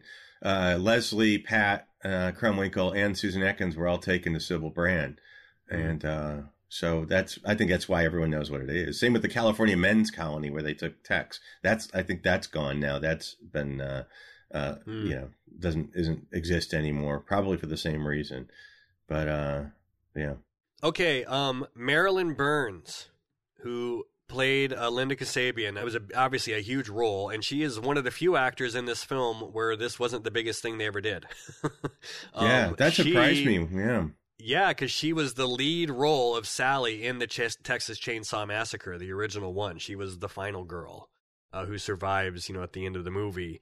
Um, so she was, and that was a couple years before this was was came out. So she was kind of, you know, they shied away mainly from kind of recognizable actors, but then I thought it was interesting for that they got, you know, at the time probably one of the most famous horror movie actors alive Yeah. to play Linda Kasabian, who Linda Kasabian was the Manson girl who turned state state's witness and testified against him. So it was a meaty part, and she had to really be able to act um, to to do it. In in Texas Chainsaw Massacre, yes. it was a meaty part. yeah, no, eh, well, no, literally, yeah, but but I mean, and this this is one this is one of the and this this is the one I considered, and I'm no expert. I am not an actor. I couldn't do it, but this is one that that I was kind of like, that's borderline. I I I, I didn't really, You, you know, you weren't a fan of it. I didn't think I didn't think it was very you know convincing. She has uh, she appeared in two more Chainsaw Massacre sequels. She's a she's appeared at horror conventions. She um she gave a great interview with a horror website called The Terror Trap in 2004, and they talked about making Helter Skelter. It was great. It was a great interview. And first of all, she said that none no actresses didn't want to audition to be in this show because none of them wanted to shave their heads. So if the Oh. talk around Hollywood was no actresses wanted to audition to be Manson girls because they're like, hell no, I'm not shaving my hair off. Um, and she says in the end they let the actresses wear skull caps, which I find hard to believe because it looked real. I me. I did a I did a real look at that too, and I did they look real to me. They did a hell of a good job if those Yeah. are skull caps, because usually you can tell, especially something with a limited budget. Um, but she says that the, in order to get the part, they had to say they would shave their heads, like almost like it was a test. You know? yeah, okay, because I know she didn't. That's why I was sort of surprised. And she was like, she was stoked because Linda Kasabian was the one who didn't. Yeah. was state's witness. Um, and then also she said, uh, and nobody really wanted to touch it because of the subject matter. It was kind of like, who wants to be in that picture? Who's going to do that picture? Kind of a thing. It was because it was so soon after this all happened. It was just a few years after. I think it was still kind of fresh. Uh, Yeah. I think some people were afraid to do it. Um, she said they asked her if she ever uh, got to meet the real Linda Kasabian. She said she wouldn't have wanted to, even if she could. Um, definitely has no love for for these girls. Although she did say that you know any actor you have to find some point of entry for sympathy for the role you're playing um, to understand what they were thinking. But yeah, you could tell she didn't exactly have a high opinion of of the Manson girls. Um, and she was attacked by an extra on the set Really? when she, oh here you go paramount ranch so there you go she goes when i was at paramount ranch an extra came up to me and put her nails in my arm and said linda wasn't there that day Hmm. so apparently a, a, a manson she assumed a manson sympathizer or maybe even a member of the family who knows? Were- you know there's so many people that coasted in and out of it who knows? Um, but but yeah someone got on the set as an extra and came up to her and dug their nails into her arm and said linda wasn't there that day. So i thought that was kind of interesting Very. um, Huh. I mean, the people had so much hate for Linda Kasabian that they would go after the actress playing her. You know, for for you know for being a and she turncoat. wasn't there that day. What does that even mean? I mean, that seems that's Maybe that's they're ridiculous. trying to say she wasn't at the murder scene. Yeah. Uh, and that her testimony is non was you know made up. Maybe that's maybe that's the implication. Yeah. I don't know. Um, and then lastly, uh, they asked about Bugliosi, and he said, "Yeah, yeah, he would come down to the set." And she claims that Bugliosi wanted them to reshoot the ending, which I assume is maybe the closing argument, because um, he didn't like the actor's performance of him in, at the end. Uh, Bugliosi supposedly said he was much mo- that he was much more dramatic than the portrayal. Bugliosi was a much more dramatic person than how he was portrayed, and he said, oh. "I'm much more flamboyant than that, than what the guy did." So I don't know if they actually did go and reshoot the ending, or if Bugliosi just wanted them to. I mean, I, I wonder if the budgets, ending by the ending wouldn't. I wonder if they're talking about that scene in the courtroom when Manson is being, you know, that ridiculous scene at the end when Manson's being let out the back of the courtroom. And they have a conversation. To, yeah, yeah, yeah, yeah, yeah. So, so uh, that might be it because I, I, that some of that, some of that text is questionable too. You know, where where he's telling to Vincent how he respects him or something to that effect. Yeah. I don't, you know, and it was like, uh, I'm not, I'm not on board with that one. It felt a little bit like uh, like Bugliosi's hagiography of the moment, yeah. you know, kind of thing. Yeah. It, it, felt a little bit like like how we he would like it like it to have unfolded. Maybe yeah. I don't know. Took a little creative license at the end. Um, so uh, Marilyn Burns, who played Linda Kasabian, uh, passed away on August fifth, two thousand fourteen, uh, in her sleep. No cause was given, and she was sixty five. You mentioned that she, well, she said that uh, who would want to be, you know, people say who would want to be in that picture. When I was right. reading the book, I, uh, this is a stupid, stupid story, but when I was reading the book about uh, Helter Skelter, they said that Rudolph Altobelli had, uh, who owned the house on Cielo Drive where the murders, where the murders happened. Yeah. Yeah. Represented Sally Kirkland was one of his clients. Now I got was an agent. He was a talent right. agent. Yeah. Yeah. And I, I did meet Sally Kirkland eventually and had this conversation with her. And I think she was annoyed with me because she kept talking really low and I couldn't hear a fucking thing she said. but, um, but, uh, but anyway, I, as I, I, this is a dumb story, but for some reason in my mind, I always get Sally Kirkland or Sally Kellerman. That's who it was that he represented. I always get him screwed up. Sally Kirkland, Sally Kellerman. Sally hmm. Kirkland mm. is the, was the actress who won or was nominated for an Academy Award for a movie called Anna, and she was in a whole bunch of things, The Sting, The Way We Were, but not a not an A lister. I used to see her at the Silver Spoon like all the time. So I finally got up the nerve and I said, "So yeah. did Rudolph Altobelli, you know, represent you?" And she said, "No." I said, okay, well, that's, I screwed up the names. And they said, well, oh, because something about Helter Skelter. And, you know, I thought that he might have, because he owned the Tate House. She goes, no, no, I wanted to be in the movie and I, I auditioned to be in one of the girls, but I didn't make the audition. I didn't oh. get the job. And I'm thinking, well, there's a thousand girls in this movie. How could you not have gotten that job? You know, you were nominated for an Academy Award. It's and, like if you're uh, an actor in Hollywood and you haven't been in a Marvel movie yet, what are you doing? Yes. So Sally Kirkland Kellerman, like dumb story, but I was able to, uh, and I did interview Rudolph Altobelli at one point. We talked about that before, but, uh, but it's just a, a funny aside. Um, well, and it's interesting now. When we, I think we talked about this when we did the Once Upon a Time in Hollywood episode, but that was years ago. Uh, you and I have both spoken with Altobelli before. Oh, did we? I don't remember. Yes, you spoke to him because um, we wanted him to be in in our movie. We wanted him to yeah. be in the Six Degrees of Helter Skelter, and you tracked him down first, and you called him. Yeah, and or I sent him a letter, and he called me back. Yeah, yeah. Okay. Yeah. And do you remember how the call went? Oh yeah, I remember exactly. what? Let me let's hear it. Well, he said, I, you know, he said, I, I said, well, he says, I got your letter. I got your letter. Yeah, he had that voice. Said, you know, what do I want to be in your, what do I be in your documentary for? And I said, well, you know, well, well, you know, you give some money for your time. All we not a half hour. Just want to know your knowledge about the game. I don't need your money. What do you? I don't need your money. This is what I'm. And they said, well, we wanted to talk about the house and Terry Melcher. I said, how did how'd you meet Terry Melcher? He was driving down Benedict Canyon with his cock out. I mean, that is what he said to me, and I'm like, okay, so you know, it's already just, worth the phone call just for that little like anecdote. And I did ask him because they said there was the rumor about him and William Garretson, you know, Garretson possibly being a, you know, a, uh, uh, uh a thing. Y- you know, yeah, like a well, a hustler, a hustler. Okay, you know, like I can see that, like yeah. on the Because boulevard. Garretson You know, was the because for people that don't know, Garretson was the young man who was staying in the guest house, which is where Rudy Altobelli sometimes also stayed, right? When he lived. Right. Yeah. Rudy Altobelli picked him up hitchhiking and offered him the job of staying in his house. So Yeah. there's the story, you know, there's As a lot of guys did that back then. You know, it was the 60s. So I think that that was their, their little bit on the side possibly, but he got pissed Yeah. off at me when I brought that up. But I know that Altobelli Oh. was gay and I know that Steven Parent was probably gay. And, uh, and, uh, so yeah. That's that been one of the that's been one of the stories I know. They, uh, uh, so um, Steven Parent's family has always denied it, and it's kind of a I don't know if it's fringe or what, but that that that well, I mean, there is the thing. So Steven Parent was the first person killed as the Mansons entered, as Tex Watson and the girls entered the property. He was driving out, and they walked up, they shot him.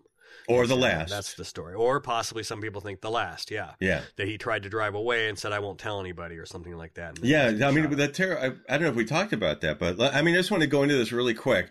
It's a Yeah, no, fascinating it. story. If you didn't, if it was in the O'Neill book, the the the Chaos book, and so you know, the killers are the ones that say that that Steven Parent was the first victim. So. Mhm. You know, okay, there's the, there's your witnesses, your reputable witnesses. They say all the eyewitnesses say he was the first.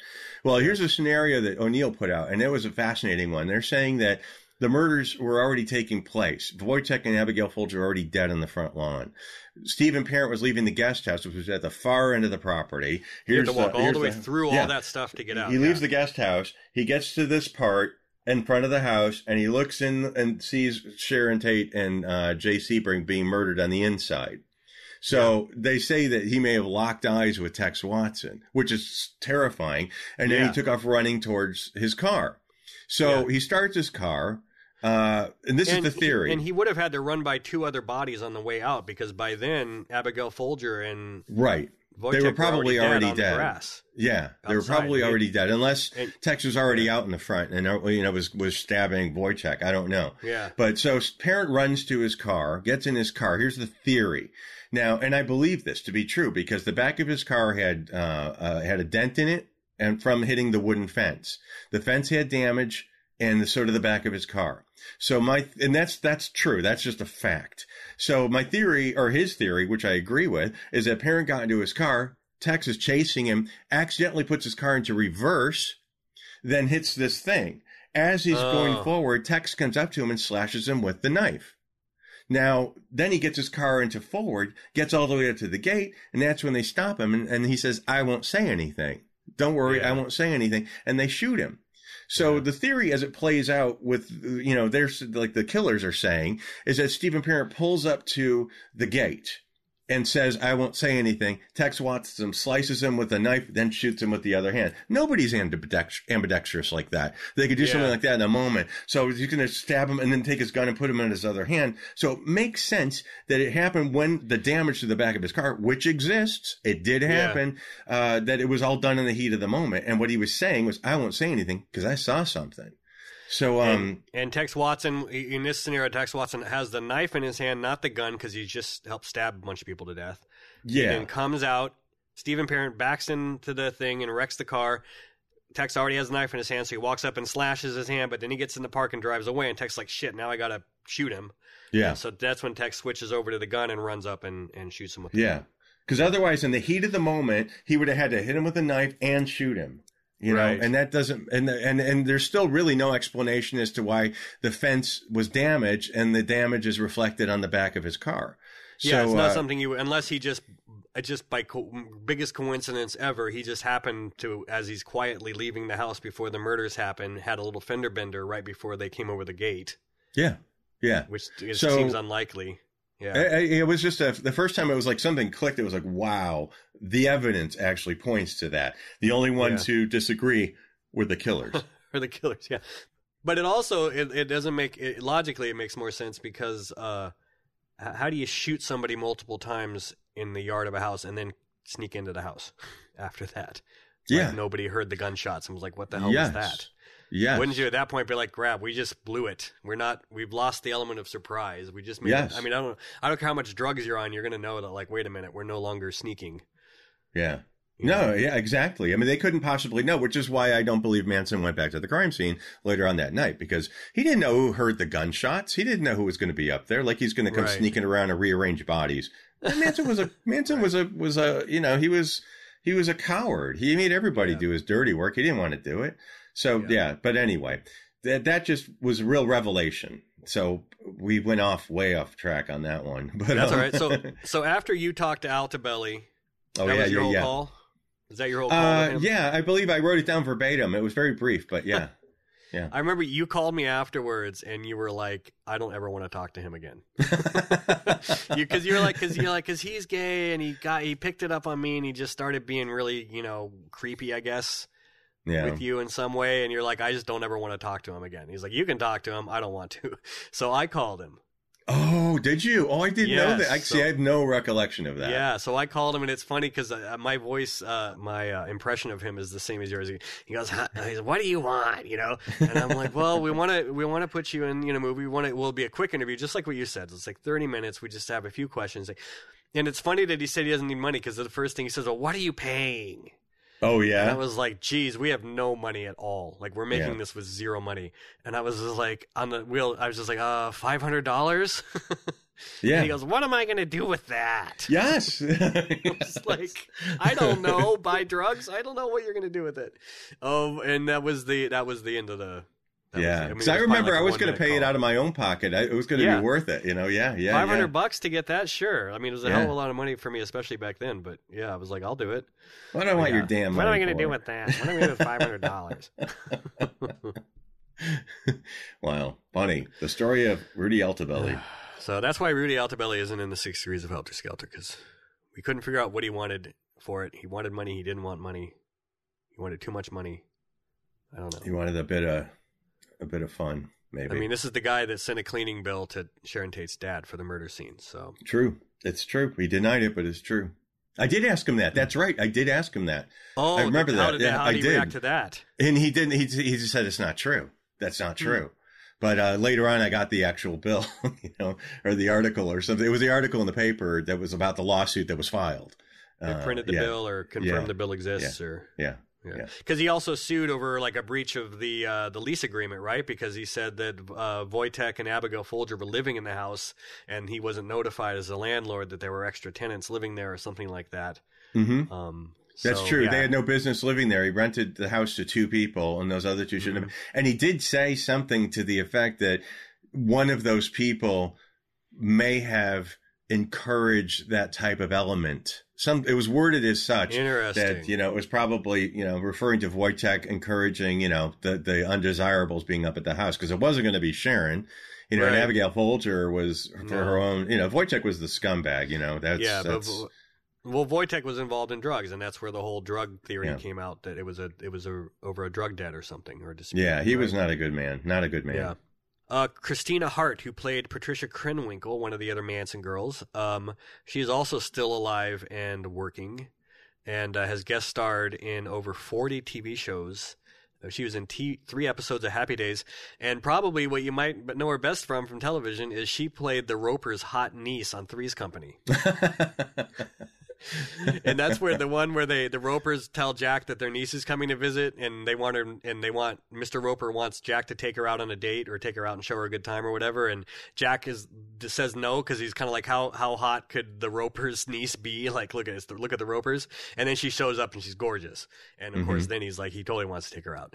Um, so that was the whole setup for that show. But yeah, she was the hot niece. Um, and she um, teaches acting classes at the Hollywood Court Theater, or at least she did until very recently. I, I assume she still does. Um, but her daughters are actually also very successful actresses uh, Yeah. in their own right. Uh, Kaitlyn and Portia Doubleday, uh, which Doubleday was the, the, the name of her, her of the man that Christine Hart married. Um, Kaitlyn Doubleday has had big roles on Nashville and Empire, like you know dozens of episodes roles. Um, and Portia Doubleday, the sister, has played. Um, she played Angela Moss on Mr. Robot, which was another pretty big role. Um, Yeah, they, I mean, she's another one. You know, Three's Company, Happy Days, Charlie's Angels. You know, Right. she, yeah, all The these circuit. guys. Yeah, all these people did that. The one thing that she did that that I had to look it up to because I'd never heard of this before.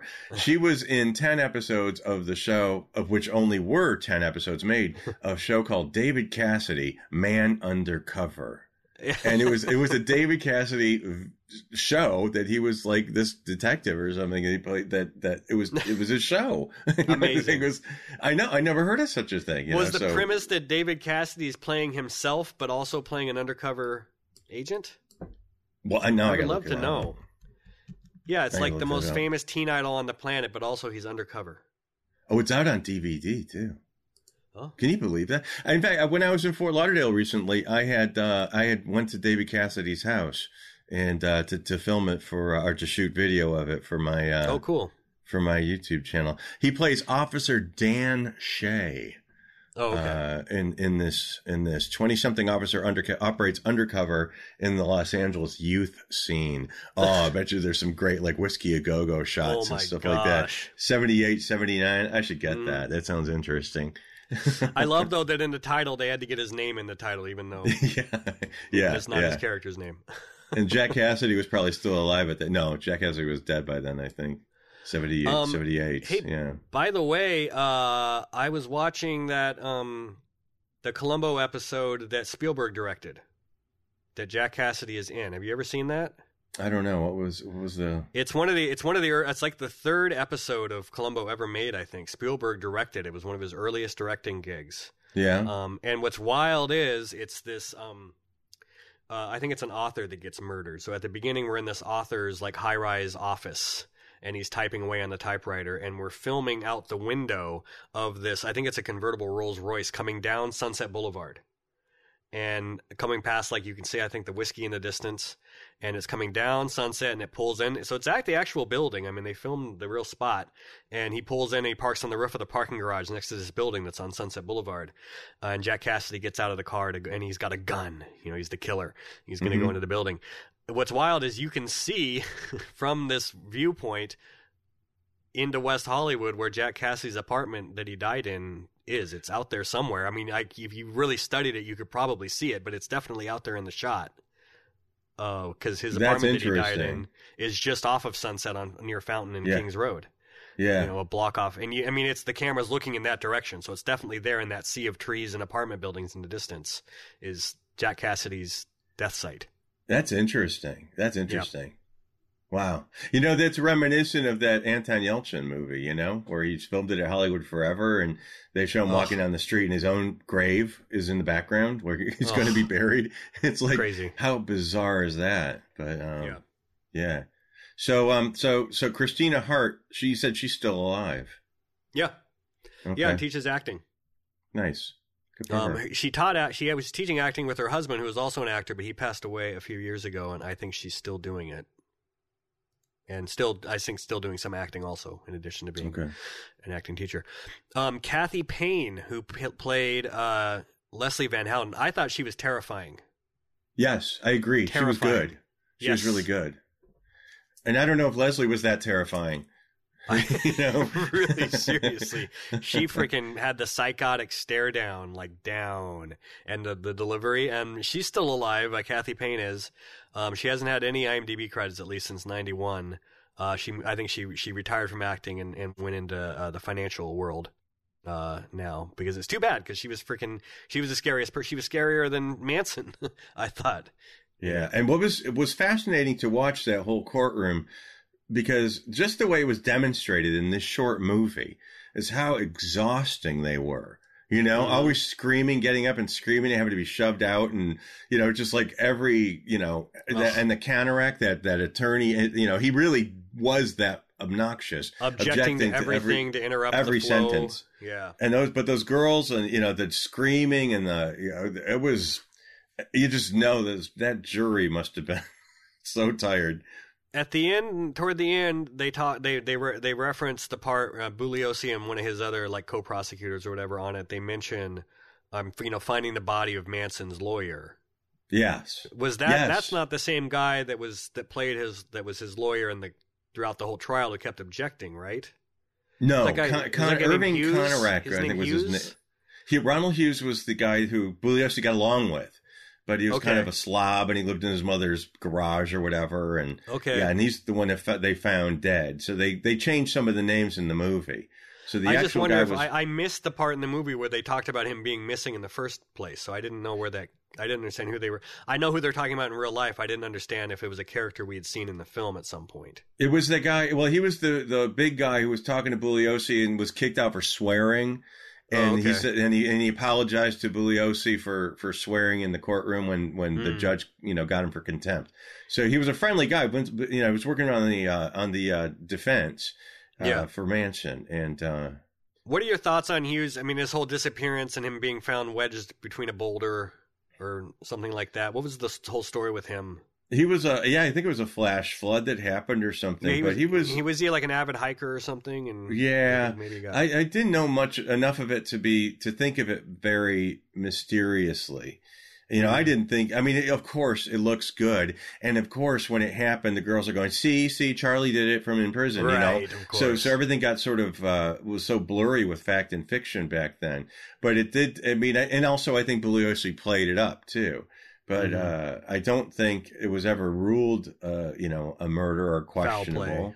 yeah. Uh, and I don't think he was found with a rock on top of his head either. I don't. I don't think that's true.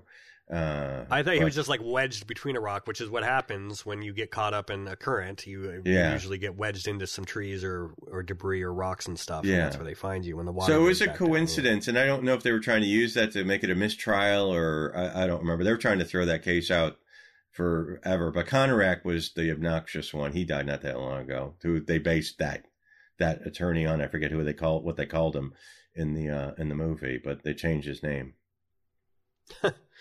Well, there you go. Why, why would they? Why would they do? I wonder why they did that. To protect his family.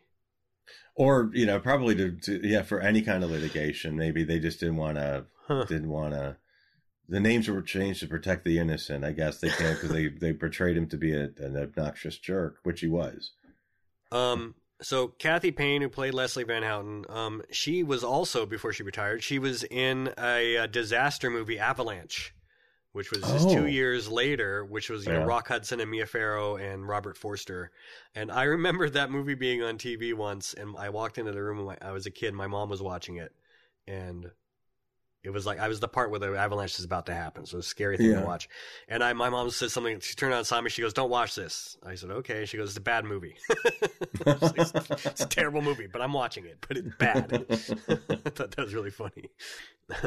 uh, yeah, I don't know what her role she had in Avalanche, but I hope she made it. Hope she survived. Oh, do you know what I just realized? Um, so we had this event in Dearly Departed Tours. Um, I forget when it was. It wasn't. Uh, it was um, well while we were still open, so it was about three years ago, probably. and three of the women who were in the Helter Skelter movie did an appearance at the shop. I just I forgot all about this the other That's awesome. day. And one of them was Christina Hart, who played um, who played Patricia Krenwinkel, Barbara Mallory, who played Squeaky, and Eileen Dietz, who was an unnamed girl. She had, I think, a line in the movie, but Eileen Mhm. Dietz was fascinating. Eileen Dietz is the Exorcist, is the demon in the Exorcist oh wow. with the, with the with the crazy face that shows up in all those Mhm. bizarre scenes. And Eileen Dietz was one of the voices of the demon. You know, the uh, Mercedes McCambridge gets the credit, but Eileen Dietz was part of that too. She was in uh, Halloween too. She was in The Freeway Killer. She was on General Hospital, which is how I knew her. But yeah, she she was the demon in The Exorcist when they show the physical demon, not Linda Mhm. Blair, but her uh, Yeah. face, as Eileen Dietz, and she was one of the girls. Now, Christina Hart, we talked about her already, but Barbara Mallory, who was also uh, played Squeaky, she was in the movie Airplane. She was in the Brady's, the move, the show, the Brady's, and the Rescue from Gilligan's Island. So when I got to talk to her, she goes, "Well, we know somebody in common," and I, I said, "Well." Well, the sto- I'll just tell you what it is. So her son was uh, was uh, Elliot Schwartz, who worked on Death Trip. no kidding. So her Who's her also husband, Sherman Schwartz's grandson. Sherwood right? Schwartz's grandson, right? So, Yeah. so Barbara Mallory, who played Squeaky, was married, is married to uh to Lloyd Schwartz, who is Sherwood Schwartz's son, and Elliot Schwartz, who we worked with on Hollywood Death Trip for E, uh, the E network, uh, was she goes, oh yeah, well you know my son, and he said, Huh. you know, and I'm like, oh yeah, That's that was wild. weird. So, so there was a six degrees of helter skelter, quite literally, in our lives with uh with Elliot Schwartz. That's awesome. Um, all right. Well, Uh, the actor that played Tex Watson, not much to speak of because this was his only credit. and Tex really Yeah. didn't have much of a role in the in the move in this movie. I don't even think he had a line, did he? Yeah, he did just he kind of appears. I don't know if he has a line, but they show him when they're talking about him, kind of a deal, like reenactment, you know. Yeah. Um, but it was played by an actor named Bill Durkin. Uh, this is the only credit that I could find on IMDb.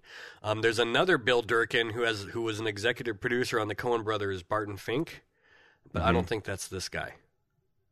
Who I knows think that's now, a coincidence. I think he that's was- he was- coincidence. It stood out that uh, that he looked about twenty years older than the others. You know, he had a, Mm-hmm. he definitely had a Wolfman vibe.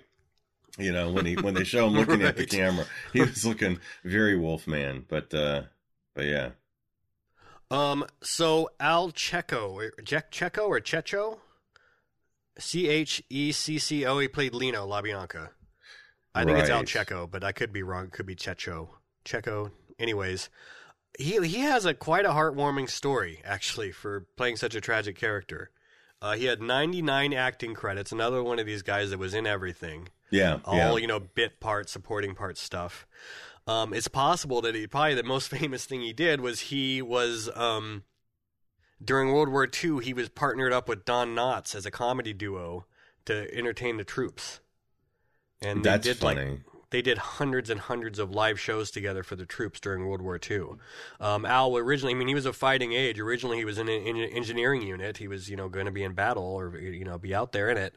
Um, but then it turned out he was also an exceptional, like, great performer and singer. And so they ended up saying, "No, we're going to use you to entertain instead." And he teamed up with Don Knotts. And so he ended up having uh, uncredited roles in at least three Don Knotts movies in the '60s: uh, The Incredible Mr. Limpet, The Ghost and Mr. Chicken, and The Reluctant Astronaut yeah. he made appearances in, which I'm sure is because of that. And supposedly he had an autographed headshot of Don Knotts in his house that said, "May our paths continue to cross," Nice. which I think is really nice. Yeah. I didn't even Um, know that uh, Don Knotts did those types of things. oh, did like the World War II stuff? Yeah. I yeah, I don't know. I don't know. I either. did not know that. But I, I do thought know he only played a. Fi- I thought he only played a fish in World War II. I didn't know he actually was in World War II. Well, there's another Don Knotts connection in this. If I can be so bold as to move on from this man, if you're not done with him. I'm almost done with him. Okay, I'll wait. Um, there's one more story with him that I wanted to mention, and so his wife died of polio in 1955. Wow. uh, and she was just 28 years old. She was on. She was also an actress. Um, she was on. She was touring with I think Oklahoma over in Europe, the Oklahoma musical in Europe, and she died from polio. Um, and he he said that she was about to break out big when she died, and he, he was so devastating. They'd only been married for two years when she died, but they he never remarried. And in 2006, when he was 84, he donated his house in Coldwater Canyon to Providence St. Joseph Medical Center in Burbank where the acute rehabilitation department was renamed after him and his late wife Jean Bradley. Wow. And but as part of the deal, he he was able to live in the house until he died, and then it went to the hospital. Um, I just thought that was really touching. He ended up living. For, he ended up living to be 93. he passed away on July 19th, 2015. 93 years old. He died of natural causes. But yeah, he never remarried. I, I guess never had had no next of kin. So he, he donated the house to the hospital. Uh, it was a hospital that had helped him with a lot of his health issues too in old age. That's very interesting. And, yeah, and yeah, he yeah. donated in honor of his, him and his wife who passed away when she was only 28. That's something. Yeah, that's very interesting. Sad, sad story. I don't. I'm trying to uh, uh, put this together in my head. Can you die suddenly of polio if you're on tour with Oklahoma? That is the part I didn't quite understand. Okay. I don't see polio as being a sudden thing that hits you and you're out and you're dead. But Yeah. so I don't know. When you're performing in a musical. yeah. You know? So it's just That's a a, really a thought. It's just a thought. I'm sure we'll hear. I'm sure we will hear. Uh, but uh, but yeah, that's uh, no, I didn't know. It's it's so funny how um these people that are you know just bit parts, literally an extra, basically with two lines or something, you know. But Yeah. they have these such interesting stories. And he had, you Uh, know, he's in nine. He had ninety nine roles. He was in one of those guys who was in everything, just like Mhm. some of these other actors. You know, so they yes, they were small supporting parts where he might only have one line or no lines, but you know, in the Incredible Mr. Limpet, he played an uncredited sailor. so Oh, funny. Well, I guess Don brought him along, didn't he? yeah, Um, really nice yeah. of Don Knotts to do that too for his old scene partner. Yeah, so the Don Knotts connection that I wanted to bring up was that the actor who played the judge, Judge Older, his name is Skill Homeier or Skip Hom- Homeier. Homeier, that's how his name. Homeier, yeah, Homeier or Homeier. Homeier. Um, Homeier. Homeier. He uh he played he played a lot of Nazis. He did, yeah, that was like one of his one of his things. He was in a couple of episodes of Star Trek, which people remember as a Nazi-like character, and uh, and he was in um, yeah, he played the doc a bacteria carrying Doctor Sevrin in a Star Trek episode. But people that are in like one episode of Star Trek are superstars in in Trekkie land. You know what I mean? Yeah. But he was in the Ghost of Mr. Chicken as well, but he played like the the the nast not the nasty, but the not very nice uh, reporter that was always dogging on Don Knotts. Uh, so he had like a lead role in in in the Ghost of Mr. Chicken, and uh, which is one of my all time favorite favorite movies. And he was he was just kind of he had the beautiful girl, and and the beautiful girl ultimately dumps him, you know, because he was handsome and goes with Don Uh-huh. Knotts. So uh, I just didn't when I was doing the research on this, I'm like, oh my god, that's that's the guy. I had to make sure. But he played Ali. Ali was the character's name in the Ghost of Mr. Chicken. He was sort of the uh, nemesis, if there was going to be one, I think of him of Don Knotts. And His uh, name is yeah, Ali. Ali, O L L I E. Oh, not Ali like Muhammad. No.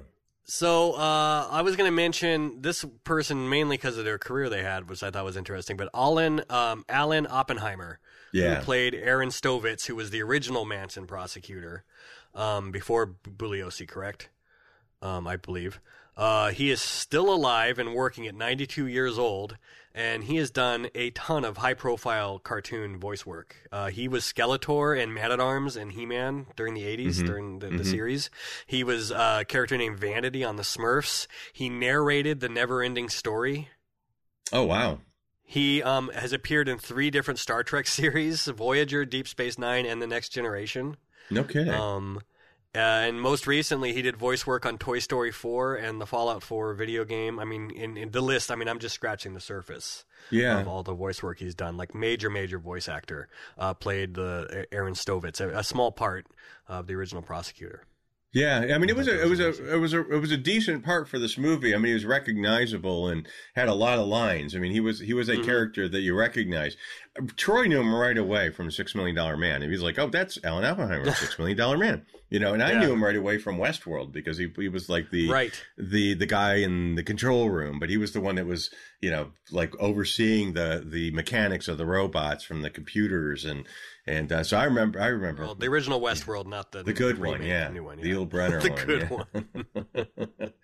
one. Yul Brynner was that was a great that was a great movie. That was a great Mm-hmm. movie. Yeah. So uh, and also I didn't know this. He was he was I I tried double checking this and triple checking it to make sure.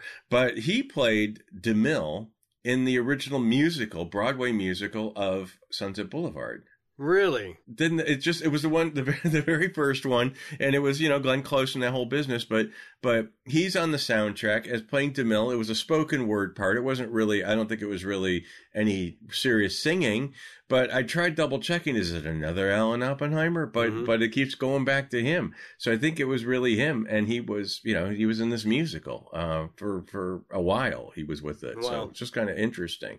Um it's just something that's incongruous It's also a good reminder, you know, when we can't find someone's credits on IMDb, it doesn't mean they weren't a big Broadway success because Yeah. IMDb doesn't carry, doesn't cover theater. Mhm. There's a separate database for that. So, yeah. And he's still working at 92. Go him. Yeah, good for him. Hey, if you do what you love, you know?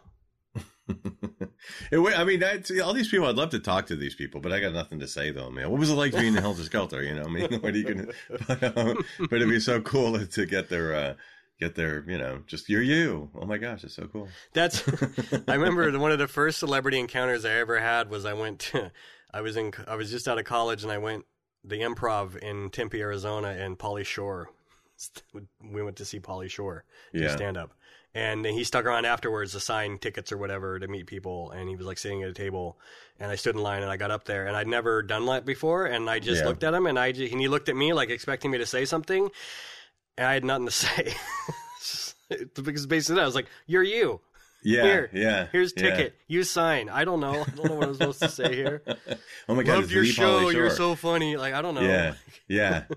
That's yeah. It is. It's getting dumbfounded in front of people is funny. He he was uh, touring at the time. He said to finance a movie. I think it was the in the in the army now, the movie that he was in. That he was self funding, I guess, by touring. Oh, I would say I can't know. see that being Yeah. a big studio production. It was po. it was just. It was post. You know, his boom of his career that happened in like the late '90s when he was like Encino Man and the Weasel, all that stuff. Yeah. Uh, do you have anybody else? Well, it was you know, oh, one of the, the we talked. Rudy Ramos was Donkey Dan, uh, Danny DeCarlo. He was in Resurrection Boulevard. He's still alive. He was in Road Dogs with Steve Railsback. He was in Quicksilver and Colors with Sean Penn. Beverly Hills Cop too. So he's still around. Um, I was I, I did I didn't get the name of the actor who played Bill Tennant, the one who vomited. That would have been um Oh, that was played the, that- the, the, the, the, the business, the manager of Polanski who IDs the who did- bodies. you know, it was it was so it was that was bad acting too. Did he really? Did me- it? Did he really? Did that happen in real life though? Did he really run out? Yeah, of he throw up? I did. Bill. Tennant did puke. Yeah, Yeah, I would. yeah. When he identified his friends, that that would Yeah. have been terrible. But it was just a. In retrospect, the fifty years later, you were kind of like, okay, that's a bit hokey. It looks. He's obviously puking out cream corn or something, and you know. But uh, Right. but it's like the guys. I want you to look at her, and the guy's, I can't, I can't. He goes, no, look. it was you know showing his friends' corpses. Like you couldn't tell who Abigail Folger was from behind anyway because of the you know the hair and all that stuff. I mean, who else is it going to be? And he's like, but it was just it was just kind of kind of funny. But um, I, I want you to look at her. Um, I was there was a couple of things that I that I pointed out that I thought were kind of funny, only in retrospect. Because we know the we know what the door looks like and how, how it had the word pig written on it, and in this one it Yeah. was it's little tiny. Tiny. Looked like it was written in lipstick. Yeah, yeah, yeah, yeah. And the refrigerator is at Helter Skelter. It was probably ketchup or something. It looked pretty bad too. Um, when they were showing the murder weapons and they were showed they showed the rope uh, in the in the courthouse, and Bugliosi just picks up the bloody rope with his bare hands and just you know walks around the courtroom with this thing. You know, it's like real DNA on this and real blood, and it's like no gloves Yeah. or anything like that. That was kind of funny some of the things that were kind of interesting is how they they dramatized the people that were uh, that were involved, like the Kotts family who were living, you know, right outside the gates of Cielo Drive, who were out there with their drinks in their hands, and they were like, "Oh, sounded like a gunshot." I'm sure it's nothing. Let's go in, Let's you know, that bed. kind of a thing. and it was like right outside their door, but that's basically what really happened. And uh, and there was um the, the other thing was when they they showed the uh, the Weiss couple watching it on the news, and Jerry Dunphy, the newscaster, was was the newscaster, famous L.A. newscaster, was the played the newscaster in the uh, in the movie, the movie, announcing yeah. there's no there's been no developments in the murder that have you know captivated you know or terrified the city. And then I just love the the dialogue. That sounds like the gun Stevie found. Had broken grip, didn't it? Oh, they must know it's there. you know, kind of. They must know they have that. It was it was just sort of comical because Yeah. you know. But uh, but anyway, I think that I think that we've covered it. There was an odd there was that odd moment in the movie of Spahn Ranch when they pulled when they were arresting everybody and they pulled Manson out from underneath that house. D- Did you do you remember the lady in a chicken coop? Yes. What was that? I don't know what that was like, about. Why was it? And they were I've like something like about- she lives there or something like that. yeah. that. It was the weirdest thing. She was living in a chicken coop with chickens, and it was like that was that was an odd, odd. I've never read about that reference. They've been pretty accurate with most of the other stuff that they portrayed. The lady Mhm. living in the chicken coop wasn't quite what I remember at all. but uh, the point that that makes the point that was important to make that Vincent Bugliosi, say what you will about the man in life, they had no responsibility to prove a motive. They had they did not have to prove why anyone did anything. They wanted to prove that they did it. So everyone is talking about, you know, he's full of crap, all this helter skelter BS. Yeah, it may have been BS, but his job was not to to prove a motive. It was their job. His job was to prove they did it, and he Right. did. So that that I will always defend him. I have a lot of respect for him. Um, you know, questionable uh, behavior as a human being. Okay, fine. I knew his wife, not didn't know her, but I met her. I liked her. Her his wife actually, Gail Bugliosi, used to play cards in the Playboy Mansion, and with with the secretary, huh. uh, with he, and she recognized me from the girls next door. Mrs. Bugliosi oh, did because I went and introduced myself to him at one of those signings, and uh, and then uh, she goes, "You were on, you know, uh, my friend Mary was the secretary at Playboy. I, I saw you in that episode. It was kind of cool. Mrs. Bugliosi knew who I was. That is cool. it was wild. It was wild. But yeah, that's the thing. You say what you will about the man as a human being. I don't really care. There's a lot of people that were great actors that were horrible human beings. John Phillips, a terrible human being but amazing musician, and wrote some incredible songs. So you know california dreaming the mamas and the papas you can't discount his talent. And i can certain things i can't. Like i can't listen to michael jackson anymore. For some reason i just i, I see it yeah. I, I, listen to it and i turn it off. It's it, whatever whatever floats your boat. There's no yeah. no you know you can't help what you like and what you don't like. And Bugliosi did a good job and he didn't have to do anything else. Yeah and that's all i got well, thank you again, everybody. I think this is a uh, been another epic, epic podcast episode of Dearly Departed podcast, uh, talking about probably, arguably, our, our favorite story. Yeah, to talk about. And I think our uh, once again our podcast probably lasted longer than the movie. no, it was actually three hours. I think. no, we didn't quite so. go that long. No, for once, for once. See, we need to do three-hour movies, and then we will all, will never be longer than the actual movie that we're talking about. I just love this movie, and there's so many people that are you know, there's so many people that had so many interesting credits. Not jump up and down, oh my God, I remember them credits, but they, they're all part of Hollywood in the 70s, you know, the fabric the of TV and movies in Hollywood in the 70s. Yeah, yeah, And, and the best, yeah, the best kind, the best era of television, I think the 70s and the 80s. Mm.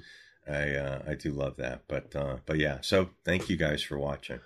Thank you very much. And um, also, just a heads up that uh, our Patreon supporters, the $5 a month ones, uh, got to hear this episode a day or two early.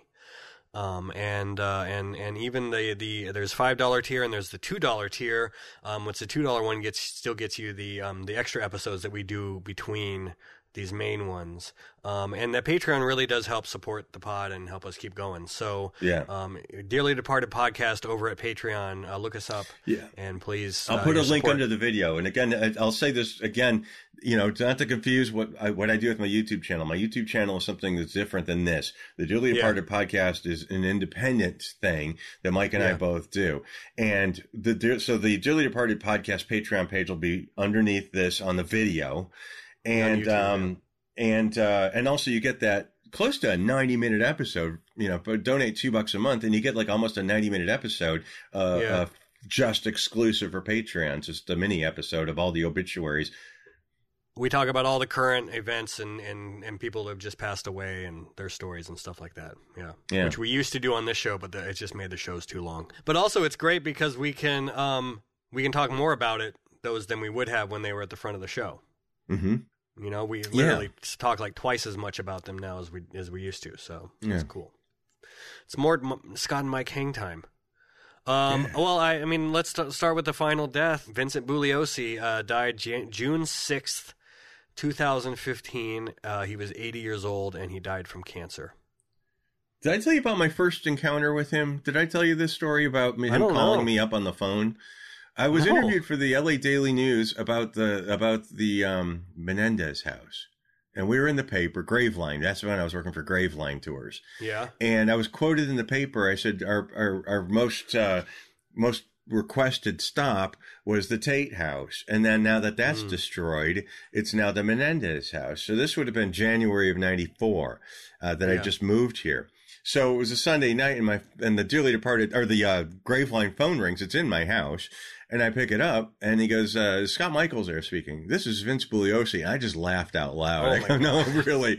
no, really, who is this? And then he goes, no, it's me. I, I, read your article in the paper, your quote about the Tate House being destroyed, and uh, I wanted to know more about it. So we just talked for, he said he's working on a 25th anniversary edition of the book Helter Skelter, which ultimately came out. And, um, and so he just wanted to verify that it was indeed you know torn down. Gone yeah. And uh, and that was that was just the end of it. And i said no no no one is going to believe this. And i said will you please like can i have a note or something from you just saying uh, that it was actually you on the phone? And he sent me a nice little letter saying you know it was a pleasure talking to you or, or something like that's that. That's awesome but, uh, but, it was cool. I was like this is vince Bugliosi. i'm like no it's not. Who is yeah, this? right. somebody's messing with me. Like anyone would even know you know but, but anyway so to pretend cool. to but be I, him of all people. Yeah. I liked him. He was always nice to me so there you are um, and if you don't know the story about the house getting torn down, uh, one of the last people to Altobelli owned it until he sold it. He he owned it and lived in it off and on for years afterwards, right? And then at the end, right before it was torn down, um, Trent Reznor and Nine Inch Nails recorded, I believe it was Downward Spiral, or they recorded in the living room where the murders mm-hmm. happened. Mm-hmm. Uh, and there's video, and which is in Six Degrees of Helter Skelter, of that setup with the big soundboard in there and everything, the mixing boards and everything. And uh, and then when Reznor moved out, he he learned that it was going to be torn down, which means he would be the last tenant there, and so he took the pig door with him um, the front door that had Sharon Tate's blood written, in, in, the word pig written in her blood. Uh, of course, the blood had been cleaned up, but the door was still there. And so he took the door, and supposedly it ended up in his uh, as a door in his recording studio in New Orleans for a mm-hmm. time. And then I think it, last I heard was it was in storage. Now, so well, it, it was. Exists. It was. Yeah, when the building was sold, the door was taken off of it and put in the basement of the building. we went to New Orleans and and and looked for it. And uh, it turns out that, I guess it was a, a, plastic surgeon that bought the place or, and was operating out of it and had this thing in the basement. And somebody approached them and asked if they if they wanted it because Reznor turned his back on the whole true crime thing. You know, he's he was embarrassed and he, you know he felt sad. So he, he yeah he, he said he, he, regretted later on that he felt yeah. he was insensitive. He realized looking back it was insensitive for him to record an album there or to exploit that or whatever, whatever word you want to use for it. But yeah, yeah, I mean just own what you did for God's sake. But anyway, so he left the door behind, but it does belong to an artist now who has it in his home and he's going to. He said to me that he was going to put it in a place so you'll be able to see it from the street, so people will be able to see it but yet it'll be part of his art collection. And you know, I really wanted and protected the from the elements, so it's not an outdoor yeah. door. Yeah, there. If there's one one artifact I would love for my museum, it would be that.